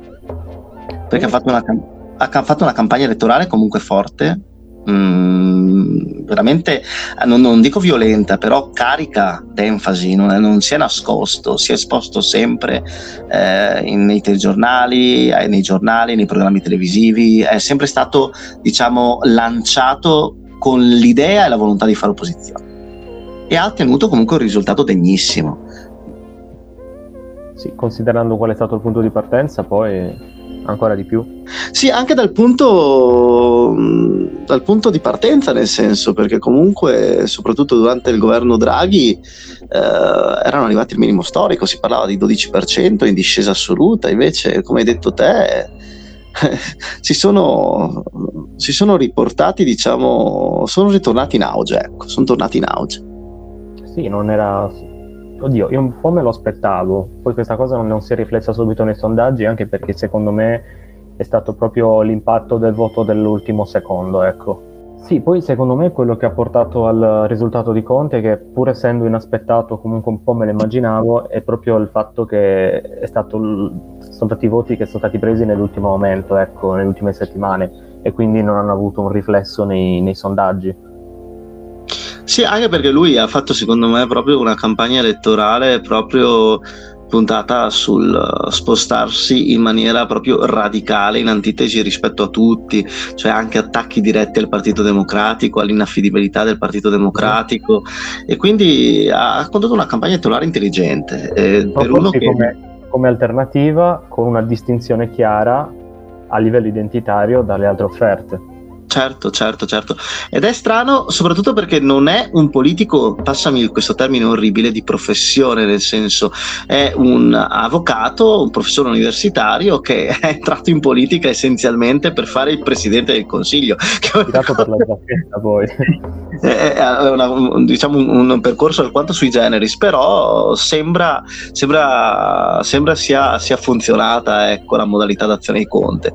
E già oggi poi siamo a un giorno e mezzo dal, dalle elezioni, nel senso non possiamo dare delle analisi a tutto tondo e soprattutto delle prospettive di futuro, ma parrebbe già che il Partito Democratico sia pronto a riaccoglierlo a braccia aperte, Fa, compiendo comunque un errore perché il Partito Democratico forse dovrebbe guardare a se stesso e come abbiamo detto prima a diciamo, a ripulirsi, a, a, a, vestirsi di qualcosa di, di, di, nuovo, di interessante, ma non saprei neanche cosa, è questo un po' il, eh, questo un po' il fatto, perché dire bisogna ripartire, bisogna richiedere qualcosa, siamo bravi tutti, però effettivamente neanche io saprei come, da, da dove cominciare, ecco. Anche perché poi banalmente eh, tanti dicono eh, era una fusione a freddo fra Margherita e DS e, e quindi forse bisognerebbe tornare a, a, due entità separate. Ma il problema è che non esistono né più i DS né più la Margherita perché eh, certi DS sono diventati renziani certi Margheriti sono diventati comunque dell'ala orlandiana e quindi non ha più senso neanche ragionare sotto queste diciamo questi, queste strutture che non esistono praticamente più l'unico, l'unico, ragionamento che mi viene da fare è che si vada a congresso, ci sia un congresso forte e, e, poi vediamo se ha senso questo partito, più che altro perché non so se ha senso il Partito Democratico, ma non so se più, più, abbia senso anche una, una, lista dal 3,5%, nel senso quella di Sinistra Italiana e Verdi. Um, no, no, non lo so, sono giu- giuro che non sono tanto preoccupato per il voto di Meloni perché bene o male me lo aspettavo, sono sì. più che altro preoccupato per capire cosa ci sarà nel nostro mondo perché sembra tutto così mellifluo, tutto così vacuo, tutto così senza senso. Inefficiente. Senza, sì, ma... senza il quid che porta la, la gente a uscire di casa, andare al seggio e barrare quel simbolo più che altro no, questa cosa qua si è notata in tutta Europa, a parte in Germania che è comunque uno stato funzionale. Pensa alla Francia, no? È vero, Macron è di nuovo presidente. Macron è riuscito a prendersi i voti dei moderati del Partito Socialista, dei centristi, dei moderati dei repubblicani, comunque rappresenta un quarto degli elettori, non ha la maggioranza in Parlamento, però comunque rappresenta un nucleo elettorale abbastanza forte. Però la sinistra e il centro-sinistra si sono spostati tutti verso risposte radicali. E la Francia è un paese come l'Italia, nel senso è una potenza economica regionale, un forte paese a livello globale, eh, insomma un paese industriale, è un paese simile al nostro. E, e là la sinistra, perché Mélenchon che viene visto come Lenin fondamentalmente, Mélenchon che poi ha appoggiato De Magistris in Italia si è visto che De Magistris ha fatto insomma ha preso l'1,4 nel senso non ha, non non ha sbancato. Però Mélenchon è andato a prendersi diciamo i voti anche dal centro-sinistra. Nella sua candidatura all'Eliseo c'era anche il Partito Socialista che è assimilabile al Partito Democratico come posizionamento in, europeo internazionale. Quindi forse dico io forse non tanto Mélenchon, perché comunque ogni paese è diverso, ma forse bisogna trovare una, un, qualcuno che possa proporre dei programmi radicali ma che siano reali, tangibili, non cose fatte a caso tanto per parlare di doti ai diciottenni e che, che, magari sono anche cose giuste nel senso, però cercare di riavvicinare un mondo all'idea di sinistra. Che sì, è, è, è anche una cosa, una cosa anche abbastanza ovvia, che si tratta più che altro di ricreare una narrazione. Tra l'altro è un punto che abbiamo già toccato l'altra volta. Sì, sì, sì, sì, sì ma è sempre quello. Fine, il risultato elettorale ci dà comunque l'immagine di un paese che vota per pancia, come abbiamo sempre detto molto spesso, e comunque la parte irrazionale, diciamo quasi, come dire, basata sulle sensazioni, prevale molto di più su quella che è la razionalità del dire guarda che Mario Draghi è il miglior presidente possibile di sempre, che è chiaramente una cosa che non fa alcuna presa sull'elettorato, specie poi se si trova a dover gestire problematiche come quelle che abbiamo adesso, c'è la guerra, c'è la questione energetica, c'è la questione delle bollette. Insomma, serve una risposta che magari potrebbe sembrare anche populista nei modi, nei toni, che però dietro abbia comunque una proposta politica concreta. Ecco. Cioè bisogna riuscire a superare la fase del populismo diventandone la sintesi, ecco. Perché adesso siamo semplicemente all'antitesi, tanto per tirare fuori Hegel totalmente sì. cazzo di cane, ecco. Sono, sono, sono totalmente d'accordo con te, ma io non rifugirei neanche il termine populista, nel senso che, ragazzi, la DC e il non Partito Comunista erano populisti, nel senso, eh cioè non è, non è, che dicevano ai lavoratori, cioè il, il, la sinistra storicamente è, è, populista perché cerca di promettere delle cose forti al proprio elettorato, non, una, non, non c'è moderatismo. Manco Turati era moderato, Turati era un riformista nel senso ed era visto come essenzialmente Satana dai comunisti, però non era un moderatino, voleva un cambiamento del mondo, voleva un cambiamento della realtà, voleva un cambiamento della, della società dell'economia. Chi più in senso di, di, più portato al dialogo, magari, chi più in senso rivoluzionario, ma stiamo parlando di un secolo fa. Mm, nel senso, non bisogna aver paura di, pro, di portare delle proposte forti. Paradossalmente, mi sembra assurdo nella realtà e nella contingenza in cui siamo guerra, crisi, a, a, difficoltà eh, di approvvigionamento delle materie prime, mi sembra veramente, e inflazione, mi sembra alquanto insensato non uh, dire in maniera aperta la patrimoniale potrebbe essere una soluzione. Abbiamo paura di spaventare i moderati? Sì, ma, ma tanto i moderati non ti votano. I moderati, non, I moderati, che sono comunque la maggior parte del paese, a questo giro hanno votato Meloni. Hanno votato Fratelli Italia. La faccia dei moderati non esiste il termine questa rincorsa, ma, ma, questo è l'errore. Perché dalla me... a Fratelli d'Italia, ma, ma infatti, degli amici del campetto. Sì, sì passati, passati direttamente all'eroina. Eh, citazioni importanti. Comunque, è, è, proprio questo. Nella narrazione politica italiana mi sembra sempre che ci sia una corsa verso il centro, quando il centro essenzialmente non è che non esista, perché esiste la media borghesia, ma la media borghesia si sposta in base ai sentimenti eh, di pancia di cui tu parlavi prima, che cambiano anno per anno. Sì, pur, a... pur, non essendoci un vero e proprio spazio politico al centro, o comunque essendoci, se c'è, molto limitato, esiste però comunque una tendenza centripeta nel, nel nostro sistema politico e partitico. Esattamente. Perché comunque tutti i partiti, una volta che arrivano al governo, e adesso penso che succederà la stessa cosa anche per Fratelli d'Italia. Dovrà comunque darsi un vestito diverso perché dovrà comunque governare il paese e servirà comunque fare delle, delle politiche che siano più vicine al centro rispetto a quello che è il programma attuale. Ecco. Pur delle politiche numeri... moderate, vedremo, esatto. speriamo. eh, sì, la speranza è quella, vorrei che fosse semplicemente wishful thinking, però effettivamente il Movimento 5 Stelle rispetto alle proposte di come era partito è andato istituzionalizzandosi col passare del tempo eppure avendo certo. adesso una proposta politica che può essere definita comunque radicale non stiamo neanche parlando di qualcosa di eccessivamente appunto distruttrice per riguardi del sistema ecco Beh, se consideri 5 Stelle, comunque è vero, si sono istituzionalizzati, come è ovvio che sia, perché quando governi e quando entri comunque nella sala delle decisioni, devi per forza ragionare su uh, tematiche che prima non prendevi in considerazione, per esempio il debito, uh, le finanziarie, le pro- l'economia in generale, la fattibilità o l'infattibilità delle proposte. Um, però i 5 Stelle per dire, eh, poi Conte, vabbè, esagera perché dice parla dell'80% del programma realizzato e sono cazzate veramente senza limiti.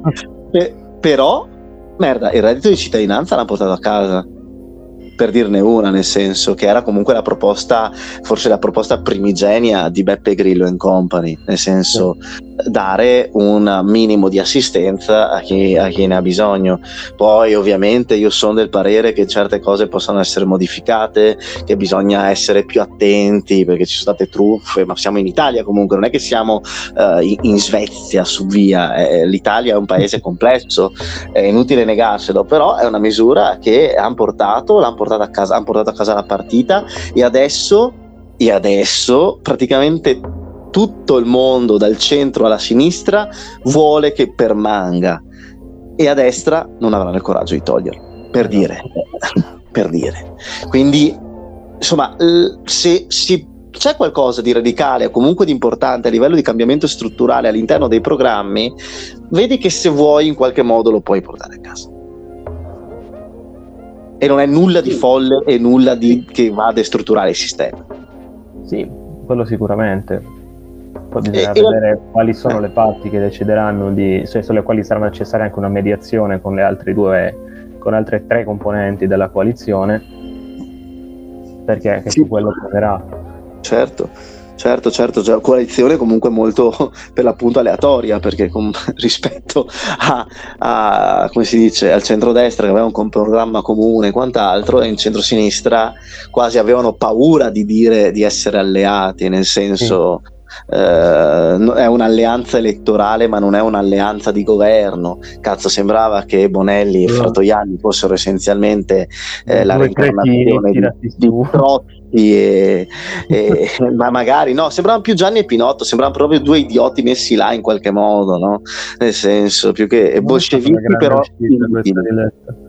No, orribile, orribile. Eh, Anche ma tante perché... altre, chiaramente, però. Ah, chiaro. Eh, come essenzialmente aver detto che è colpa di Conte il fatto di aver perso queste elezioni qua. Eh, nel senso, è eh, stata una scelta.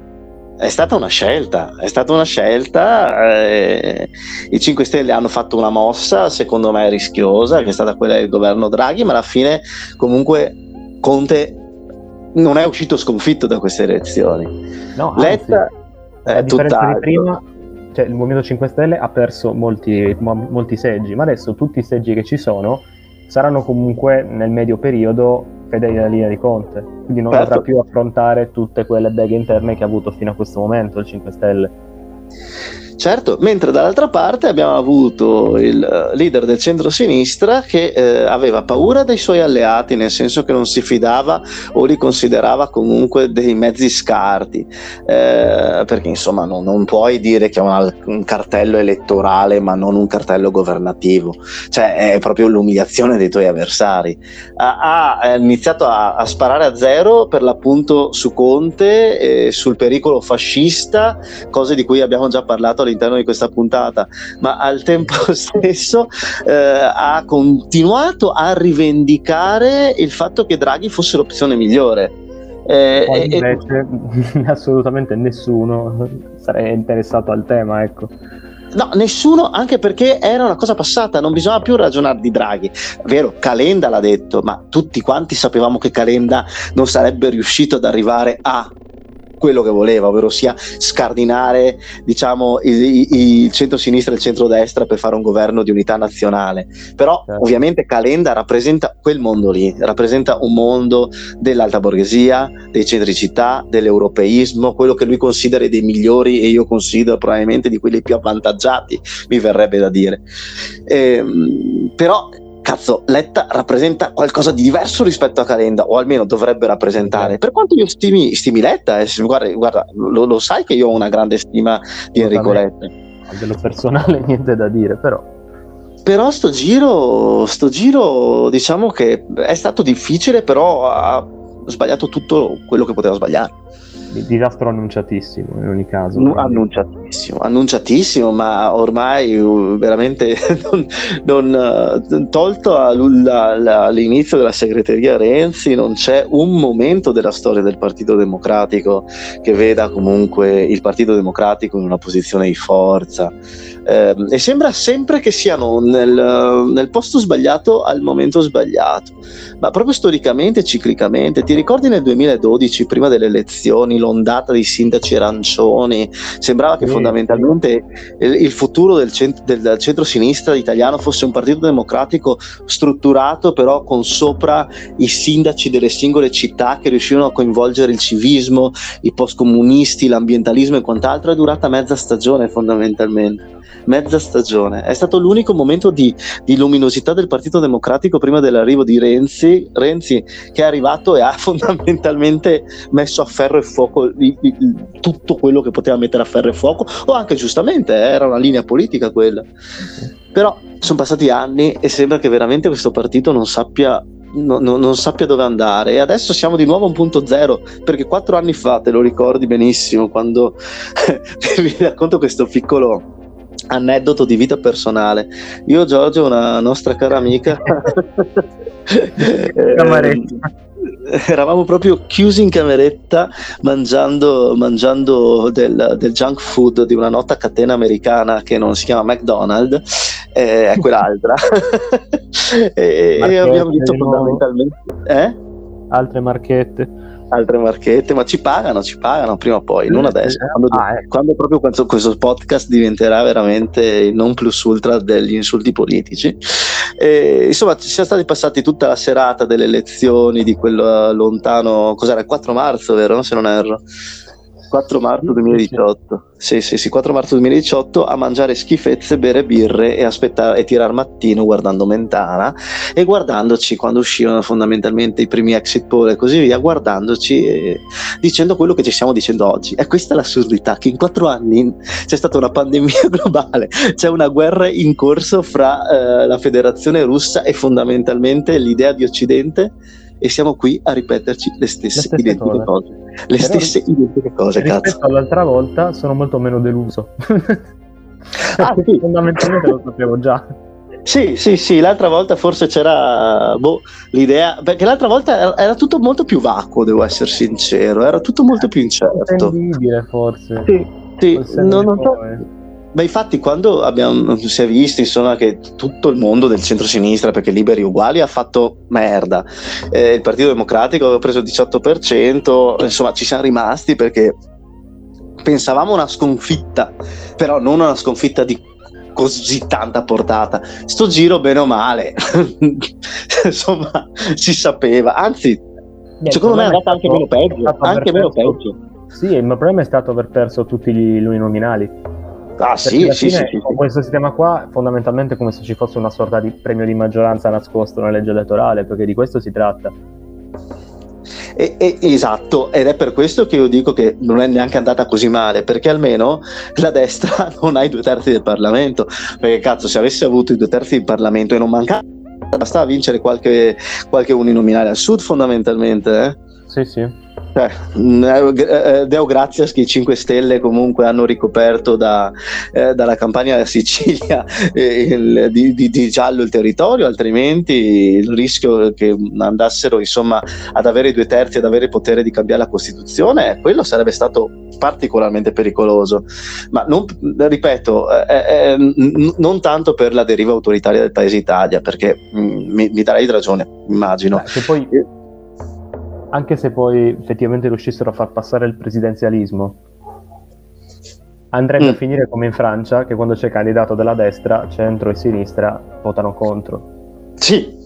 Quindi con questi dati che abbiamo adesso, paradossalmente, se fossimo stati in un sistema presidenziale, non avrebbe mai vinto Meloni, che questo è il punto. No, avrebbe vinto il candidato, il secondo, sarebbe andati a un secondo turno e ci sarebbe stato probabilmente Letta e Calenda e Conte avrebbero appoggiato Letta, per dirne una. Sì. Per dirne una.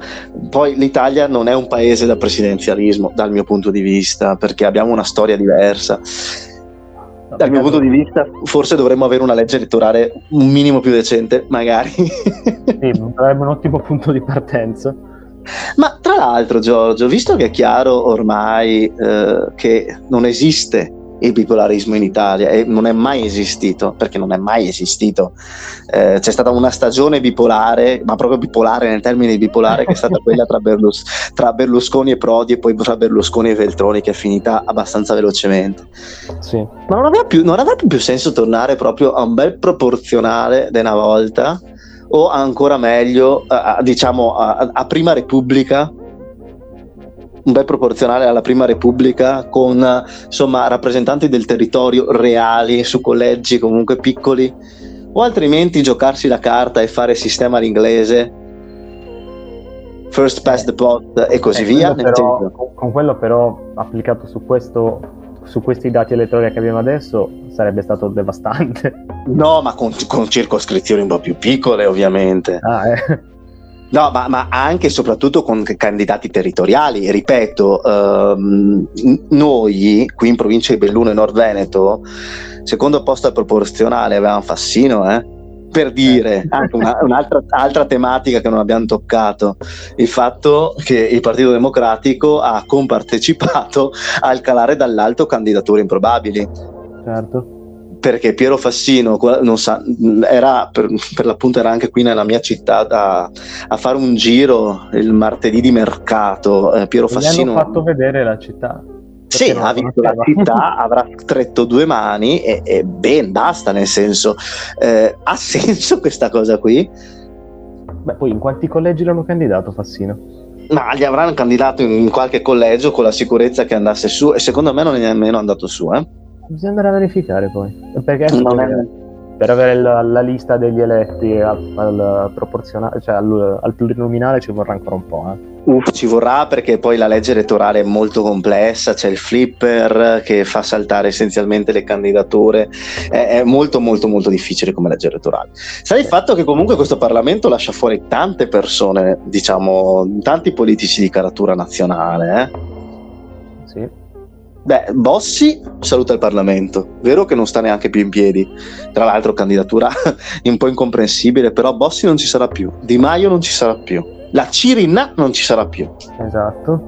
La Cirinà che tra l'altro anche lì proprio vedasi Partito Democratico eh, si era lamentata che gli avevano dato un collegio troppo difficile, per dirne una, eh, nel senso. Ci sono stati collegi facili a sto giro.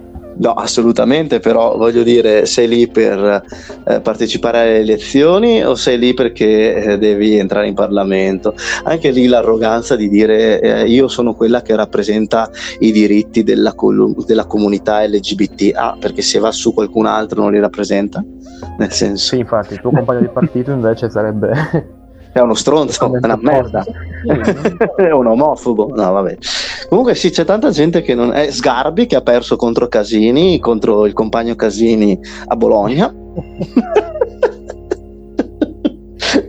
la prima proiezione del, del collegio di Bologna dava Sgarbi in vantaggio, io stavo tremando. Cioè. Beh, beh, guarda, sarebbe, io, io, penso che lì ci sarebbe stato qualche suicidio, perché già il fatto di candidare Casini a Bologna, ho sentito di quelle cose durante la campagna elettorale, Casini candidato a Bologna perché comunque avendo una storia diversa dalla nostra è un esperto di affari costituzionali e quindi se dovesse vincere la destra una persona come lui in Parlamento serve. Ma di che cazzo stiamo parlando? Vabbè, sento il rumore degli specchi e delle unghie.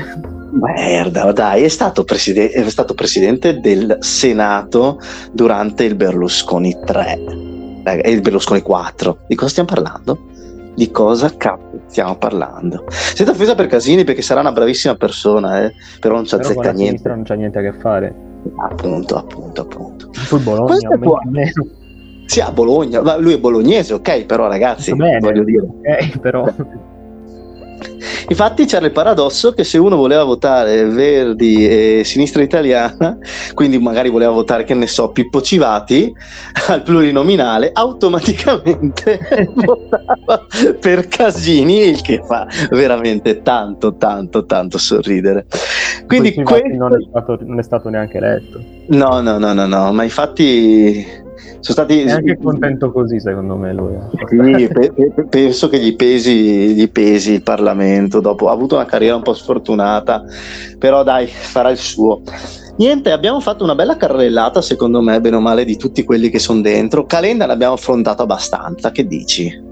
Sì, C'è altro sì. da dire? Sì. Oh, Toto Ministri? Ah, allora, si percepisce già, Giorgio, un ministero degli esteri eh, a uno che lo è già stato. non so se hai già capito di chi stiamo parlando. No, uno che è già stato ministro degli esteri proprio? Il signor Marò. Ah sì, Terzi di Sant'Agata. esatto, esatto, esatto. C'è anche eh, Tajani, che... che... in quella poltrona ci starebbe molto bene. Il signor Tajani? Eh beh. Gli piacerebbe tantissimo. Tra l'altro Tajani... che quelli che hanno prima... Tajani agli esteri... Cioè, cioè andrebbe anche fin troppo bene, capito? Beh, oddio, Tajani comunque è stato presidente del Parlamento europeo, nel senso ha, è, è, stimato a livello europeo, è un nome spendibile, moderato, mi viene anche da dire. Spendibilissimo. Sì, più, no, guarda, il signor, il signor Terzi Sant'Agata eh, il suo l'ha già fatto, ha vinto comunque un collegio eh, uninominale, tra le altre cose, però insomma eh, se dovessi scegliere io andrei diretto col signor Tajani, come, come hai pensato te. C'è un Marcello Pera. Anche? C'è un Marcello Pera, anche, già stato ministro. Cioè, beh, c'è anche, c'è anche la russa, eh. C'è il signor La Russa. Sicuramente Giorgia Meloni darà a Crosetto qualcosa di importante. Lo, lo richiama Crosetto perché non ci credo che si fa lasciare questa opportunità di, ma, ma, Crosetto, essendo secondo me lo spin doctor di Meloni, Crosetto, e soprattutto anche una voce eh, diciamo più verso il centro, secondo me si becca o un ministero importante. Dalla, dalla militanza nella destra, Crosetto, quindi. No, non c'entra niente col mondo, diciamo, post-fascista, assolutamente. Esatto. E secondo me Crosetto rischia di beccarsi mh, qualcosa, non dico la vicepresidenza, ma un sottosegretariato della presidenza del Consiglio, perché è un uomo che la Meloni vuole ed è uno che lavora molto bene secondo me qualcosa tra difesa e sviluppo economico. Anche, può anche essere. Più, di, più difesa, perché comunque lui adesso lavora con, uh, con Confindustria, con per quanto riguarda la gestione delle, delle, aziende collegate al settore della difesa, quindi sicuramente potrebbe è una essere... persona che ha già molti contatti in quell'area, quindi lo, secondo me potrebbe andare alla difesa se decide di, di accettare l'incarico eventualmente. Certo, certo, certo. No, sarà interessante vedere anche la Lega, perché la Lega comunque due o tre ministri dovrà tirarli fuori, tre, anzi tre o quattro ministri dovrà tirarli fuori sicuramente.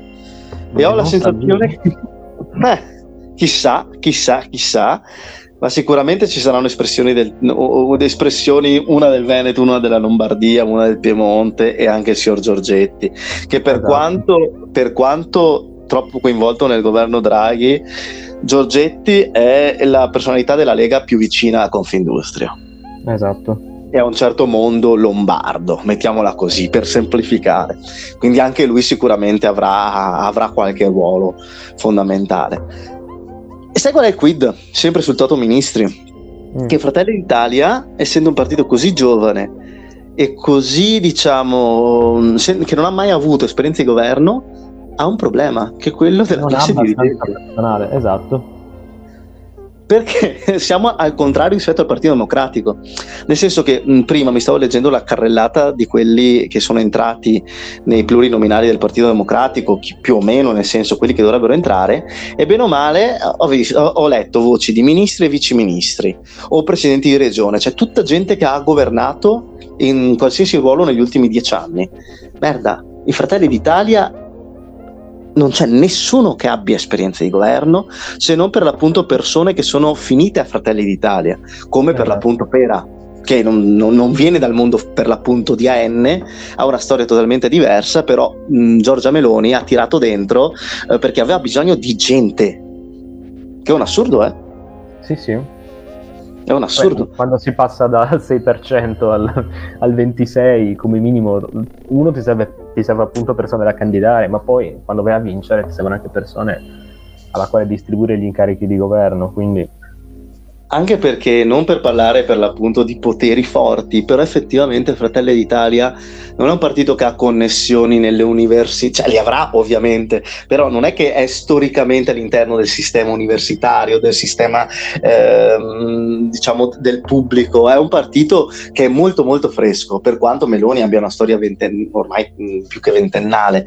E quindi e quindi è veramente assurdo perché sono molto curioso di vedere chi butteranno dentro. C'è anche la candidatura di Nordio, per esempio sicuramente andrà, andrà alla giustizia, è una candidatura a, cioè, proprio mirata, una candidatura per buttarsi dentro persone che sanno gestire la cosa pubblica.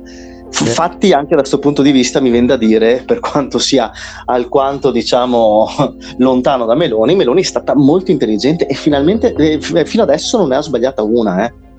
Beh, se fosse stata stupida non avrebbe vinto le elezioni. No, no, chiaro, chiaro, però eh, veramente una precisione, a parte qualche piccola gaff durante la campagna elettorale, gaffone anche dal mio punto di vista, perché per esempio quella del video, la pubblicazione del video dello stupro mi sembra veramente una, Beh, un errore comunicativo. Sì, no, una cosa che insomma stai, sei davanti a distanze siderali, taci, stai zitta, fai la mossa del morto e non muovere, non dire niente quel caso là ha, essenzialmente ha sbagliato profondamente. Però per tutto il resto, sono sincero, non, per quanto io sia più che ampiamente distante, non, ha, non ne ha sbagliata una. Non ha sbagliata no. una. Purtroppo. eh, purtroppo per noi, vedremo. Hai timori sul posizionamento internazionale? No, sinceramente no, perché come ho detto prima si tratterà di di assestarsi, istituzionalizzarsi e a quel punto sì, potrebbe esserci qualche dichiarazione così, ma nel, quando si andrà nel concreto non credo che verrà meno da quale posizionamento internazionale dell'Italia, assolutamente. Quindi, quindi le rincorse ai sistemi illiberali, orbaniani e, e polacchi non vi saranno. Che no. vantaggio ci sarebbe a livello politico ed economico all'interno dell'Europa di mettersi a, di traverso rispetto a Francia e Germania, quando invece potresti essere tu insieme a Francia e Germania, non dico dettare legge, ma quasi. Sarebbe un suicidio più che altro perché per l'appunto sei l'Italia e non sei l'Ungheria. Alla fine ci sta che paesi del genere si mettano di traverso perché comunque hanno molto meno da perdere. Oddio, tutti i fondi europei hanno da perdere che non sono pochi e L'Ung- sono molto importanti. Infatti l'Ungheria se li ha visti bloccati. Infatti ma giustamente anche, però vedi anche lì eh, discorso altro che potremmo parlare per ore, però anche il posizionamento internazionale con questi nazionalismi è alquanto complesso perché Ungheria e Polonia per dire si, si detestano, hanno una posizione per esempio sulla, sulla, guerra in Ucraina totalmente differente, nel senso non sono due eh, stati che ragionano in maniera diciamo univoca, anzi sono concorrenziali, quindi bene o male anch'io sono d'accordo con te che non, non avrebbe senso proprio per la prospettiva di governo di Meloni per poter con- continuare a governare quello di inimicarsi comunque Francia e Germania o comunque mettersi come a testa di, de- de- dei paesi alternativi all'interno del sistema UE. Su questo ti do totalmente ragione. E poi ci sarebbe anche la questione prossima che è molto vicina, che è quella delle elezioni statunitensi, che, che, che, sono quasi dietro l'angolo. Eh sono quasi dietro l'angolo tra una cosa e l'altra. Sì. E anche lì, e anche lì per l'appunto, dal mio punto di vista, poi chiedo conferme a te, Meloni cavalcherà veramente l'altrantismo più sfrenato. Beh, in una fase del genere comunque non mi dispiace, ecco. No, no, assolutamente. Nel senso è, è necessaria. Beh, è il minore dei mali, ecco. No, è, è, la necessità contingente, possiamo dirla sì, così. Che... A livello a livello politico, geostrategico, non vedo altra soluzione se non, come dire... Oh, no, ma non puoi fare altrimenti. Al, al sì, momento non puoi fare altrimenti. Hai... Sì. Sai che io ho sempre avuto un'opinione più portata a una polioma portata al dovremmo ragionare europeisticamente parlando più per il noi che ragionare transatlanticamente però la situazione è che i russi hanno fatto una guerra eh, nel cuore dell'Europa e quindi al momento dobbiamo, dobbiamo vivere con quel che, che, abbiamo che è comunque un'alleanza che dura dalla fine della seconda guerra mondiale. finché l'Europa non avrà una struttura politica e soprattutto militare adeguata per uh, avere un proprio peso specifico, indipendente all'interno del, dello scacchiere internazionale, tutto quello che possiamo dire sull'Europa come possibile centro di gravità della politica internazionale rimane solamente aria fritta, ecco, diciamo noi. Ma guarda, fra, fra, dieci anni for, forse staremo facendo lo stesso discorso. Sta di fatto che forse ci, ci, potrebbe essere finalmente un'unità di intenti a livello europeo, grazie anche a, a, diciamo, a, a queste due situazioni o, orribili che abbiamo attraversato, ovvero sia quella del Covid e quella della guerra, nella quale l'Europa si è dimostrata forse meno fragile di quello che in molti si aspettavano, nel senso che comunque ha dato delle risposte univoche e condivise per lo più. Cioè anche quando i certi si sono messi in, diciamo, hanno messo i bastoni fra le ruote, alla fine le posizioni dei paesi più importanti sono riuscite a essere comunque le posizioni di tutti, sia per il debito comune, per il, per il recovery fund, sia per quella che è la guerra che la guerra in Ucraina. Di guerra in Ucraina potremmo parlarne per ore, Giorgio, ma non mi sembra il, il caso al momento. eh, anche perché. Mandiamo al prossimo episodio. Sì, no, anche perché veramente è lunga e, e, e, il, e il, signore a, a, capo della federazione russa, eh, insomma, ne, ne, ne sta, sta, compiendo delle scelte eh, da un lato folli, da un lato intelligenti, però uh, vedremo, vedremo, vedremo. Intelligenti per lui sia chiaro, eh? non per... Non per eh, tipo fare i referendum casa per casa con i militari. però altro discorso, altra storia, altra puntata. Ehm, quindi questo, abbiamo parlato di posizionamento internazionale, Europa, eh, insomma non ci saranno grandi sconvol- eh, sconvolgimenti molto probabilmente, eh, ho un po' di dubbi, ti giuro, però quelli sono già esistenti in realtà sulle regioni governate dalla destra eh, per quanto riguarda per esempio eh, certi diritti. Eh, Anche a livello nazionale l'unica mia preoccupazione potrebbe essere quella sui diritti civili. Non, sì. non, perché andiamo incontro a una cancellazione di quello che già esiste, quello mi sembra molto difficile. Anche no, perché non mi ricordo di nessun governo che appena andato su ha tolto tutto quello che c'era prima, quindi ma non puoi, non puoi, è come togliere il reddito di cittadinanza, magari dici che lo toglierai ma non puoi farlo, semplicemente. Sì. Sai il fatto che bisogna aspettare ancora anni. Con questo Parlamento sì, saranno cinque anni in cui la questione dei diritti civili rimarrà congelata come adesso. E chiaramente sì. non è una situazione soddisfacente. L'unico neo, se fossi donna, riguarda la questione dell'aborto, ma non tanto perché ci saranno delle leggi che andranno a limitarlo o quant'altro. Semplicemente mh, mm, diciamo che il, il, cattolicesimo di destra, presente in certe aree del paese in maniera molto forte, soprattutto nelle istituzioni e negli ospedali, cavalcherà anche la presenza di questo governo per rendere, per dire, l'aborto sempre più difficile, cosa che già avviene nelle Marche e nelle regioni. Nelle Con Marche, delle basi legali per farlo, poi, è questo il problema questa è la follia, questa è la follia perché giustamente nella mia posizione diciamo socialista libertaria ehm, lo stato etico non lo voglio e se c'è una legge dovrebbe garantirmi il fatto di poter insomma esercitare il mio diritto senza stronzi che si ergono a diciamo a, negarmi questo, questo diritto semplicemente perché sono obiettori di coscienza facciano qualcos'altro facciano un altro mestiere ecco mettiamola così. Detta proprio sinceramente e, ehm, però ecco, non, uh, questo già avviene, il grave è che già avviene e, e lì sarà anche capacità di chi ha l'opposizione di, vedremo per l'appunto, di essere voce per i diritti, eh, i diritti per l'appunto in questo caso su questo argomento delle donne. La, sarà, spero che non si debba um, ragionare di queste cose. Ecco. No, spero vivamente alla fine se questi temi sono risultati divisivi quando al governo c'era comunque il centro-sinistra o comunque partiti di quell'area il tema risultava divisivo, non vedo perché non debba risultare divisivo se invece lo tocca al centro-destra. Ma sì. Cioè divisivo dall'altra parte.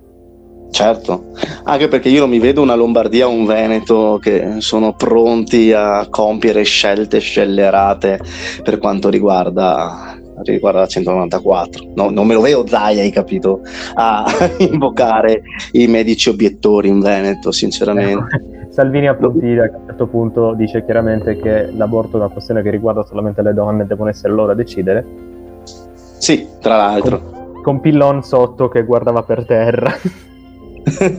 con la lacrimuccia che gli scendeva. Un altro Beh, che non è stato eletto, purtroppo.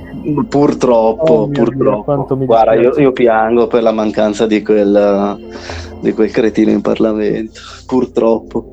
E niente, al di fuori di, invece di tutta la situazione elettorale, eh, chi è rimasto fuori? Ieri a livello partitico intendo di liste, intendi? Sì, sì, sì, sì, ragioniamo su, su, su quelli che, che, han, che, ci hanno provato ma non gli è andata bene. Tanto per chiudere, eh, per farci due risatine. Beh, intanto uh, cioè, ha preso un sacco di voti comunque, l'1,2% Italia sovrana e popolare. Sì, non tantissimo, però...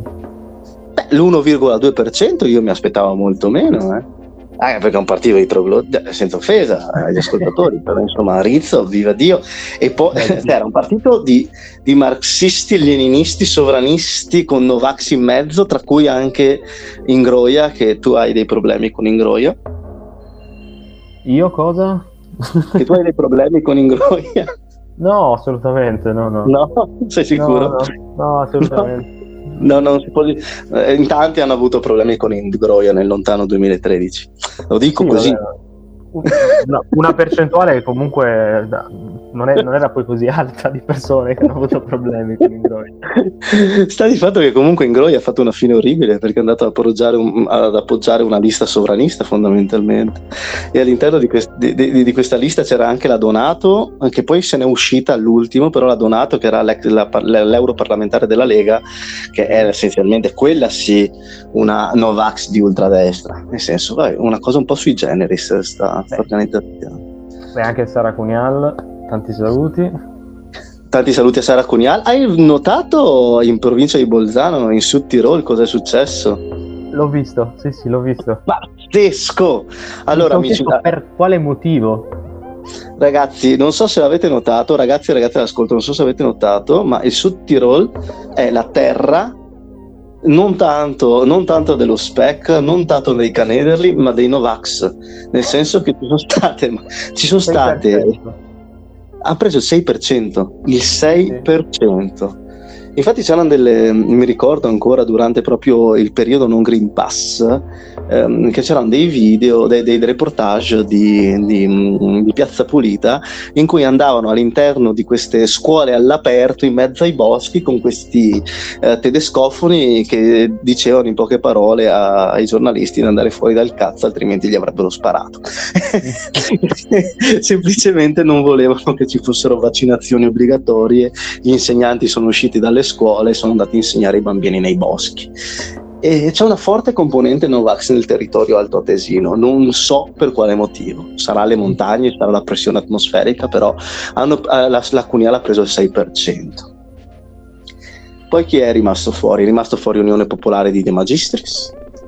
Sì che insomma io ho letto anche il programma, un, un, programma di sinistra, un programma rispettabile, un programma che però insomma eh, però è il voto dilettevole, no?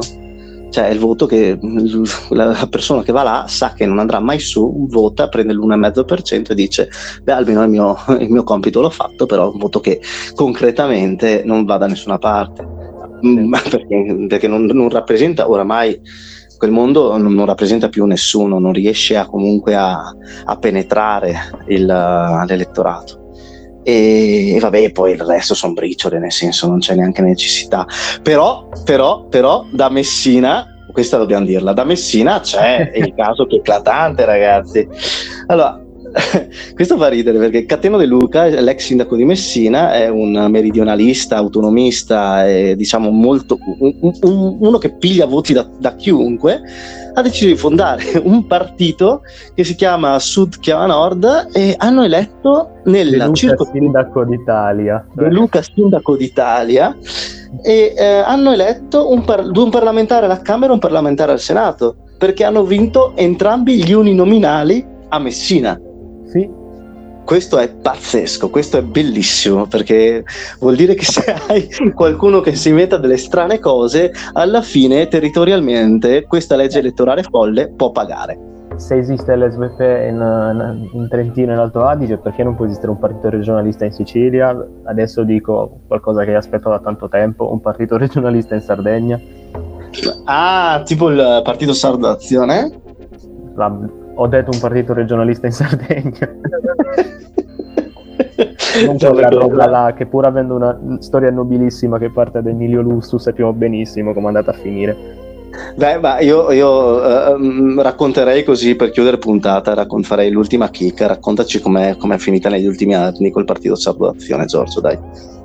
Beh, finita nel senso che, vabbè, eh, Solinas ha portato il partito Sardo d'Azione che comunque di estrazione dovrebbe essere di centrosinistra, fondamentalmente, miglior uso mm-hmm. l'area politica di riferimento è sempre stata quella, solo che poi l'ha portato nelle braccia di Salvini per avere comunque un ritorno elettorale. Prima era stato candidato alle scorse politiche, lo stesso Solinas, a Milano, ed era entrato, solo che poi ha rinunciato al seggio perché si è candidato alle regionali in Sardegna come governatore. E ha vinto. E ha vinto, ahimè, sì. Ha vinto.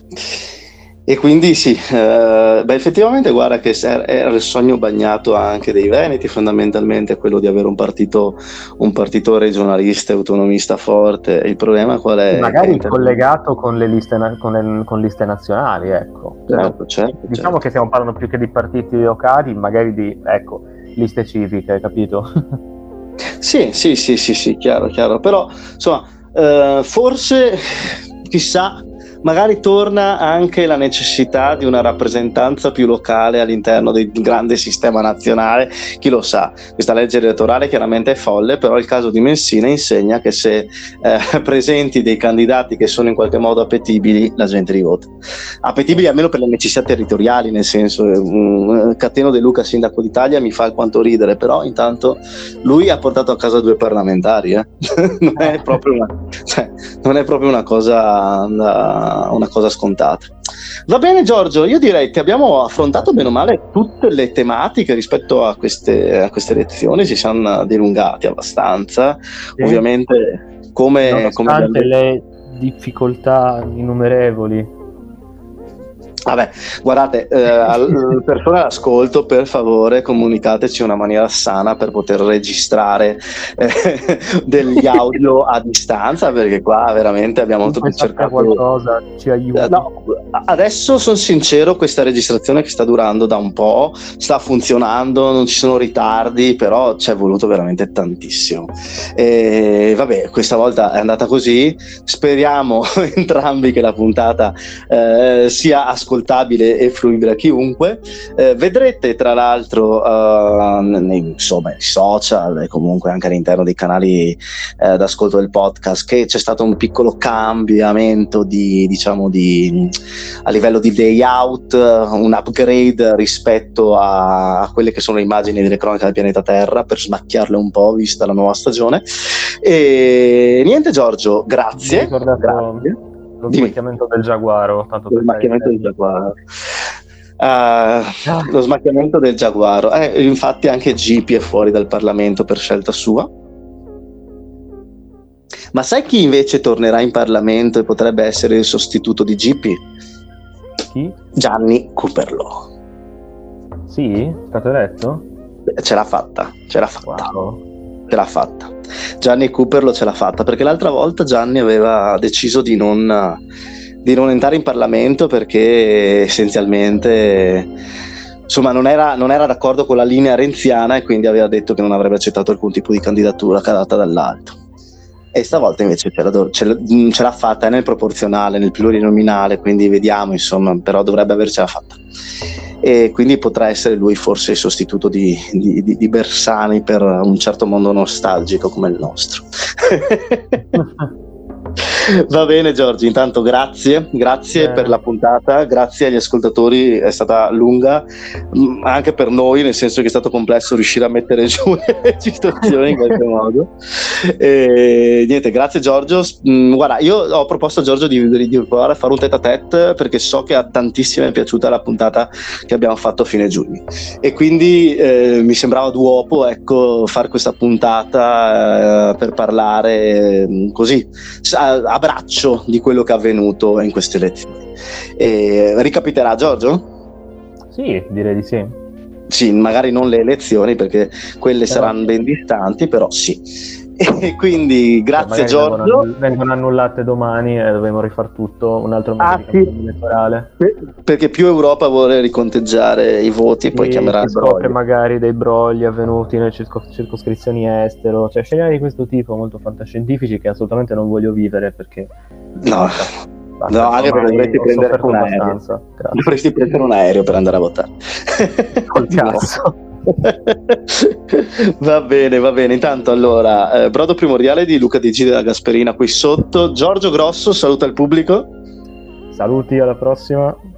Saluti da Giorgio, saluti da Parmia, Michel Bortoluz. Trovate le cronache del pianeta Terra su uh, Instagram come cronache del pianeta Terra, su Facebook come pillole del pianeta Terra. Stiamo, uh, questa te l'anticipo Giorgio, sto ragionando sull'aprire un WordPress così da scrivere cose a caso quando ci viene voglia, e tramite certo. l'aiuto di un'amica in comune, ma non ti dico assolutamente niente e devo solo convincerla. E, um, questo è quanto. Uh, io Michel Bortoluz, Giorgio Grosso è Giorgio Grosso e ci risentiamo alla prossima. Uno, due, tre. Aide! Aide.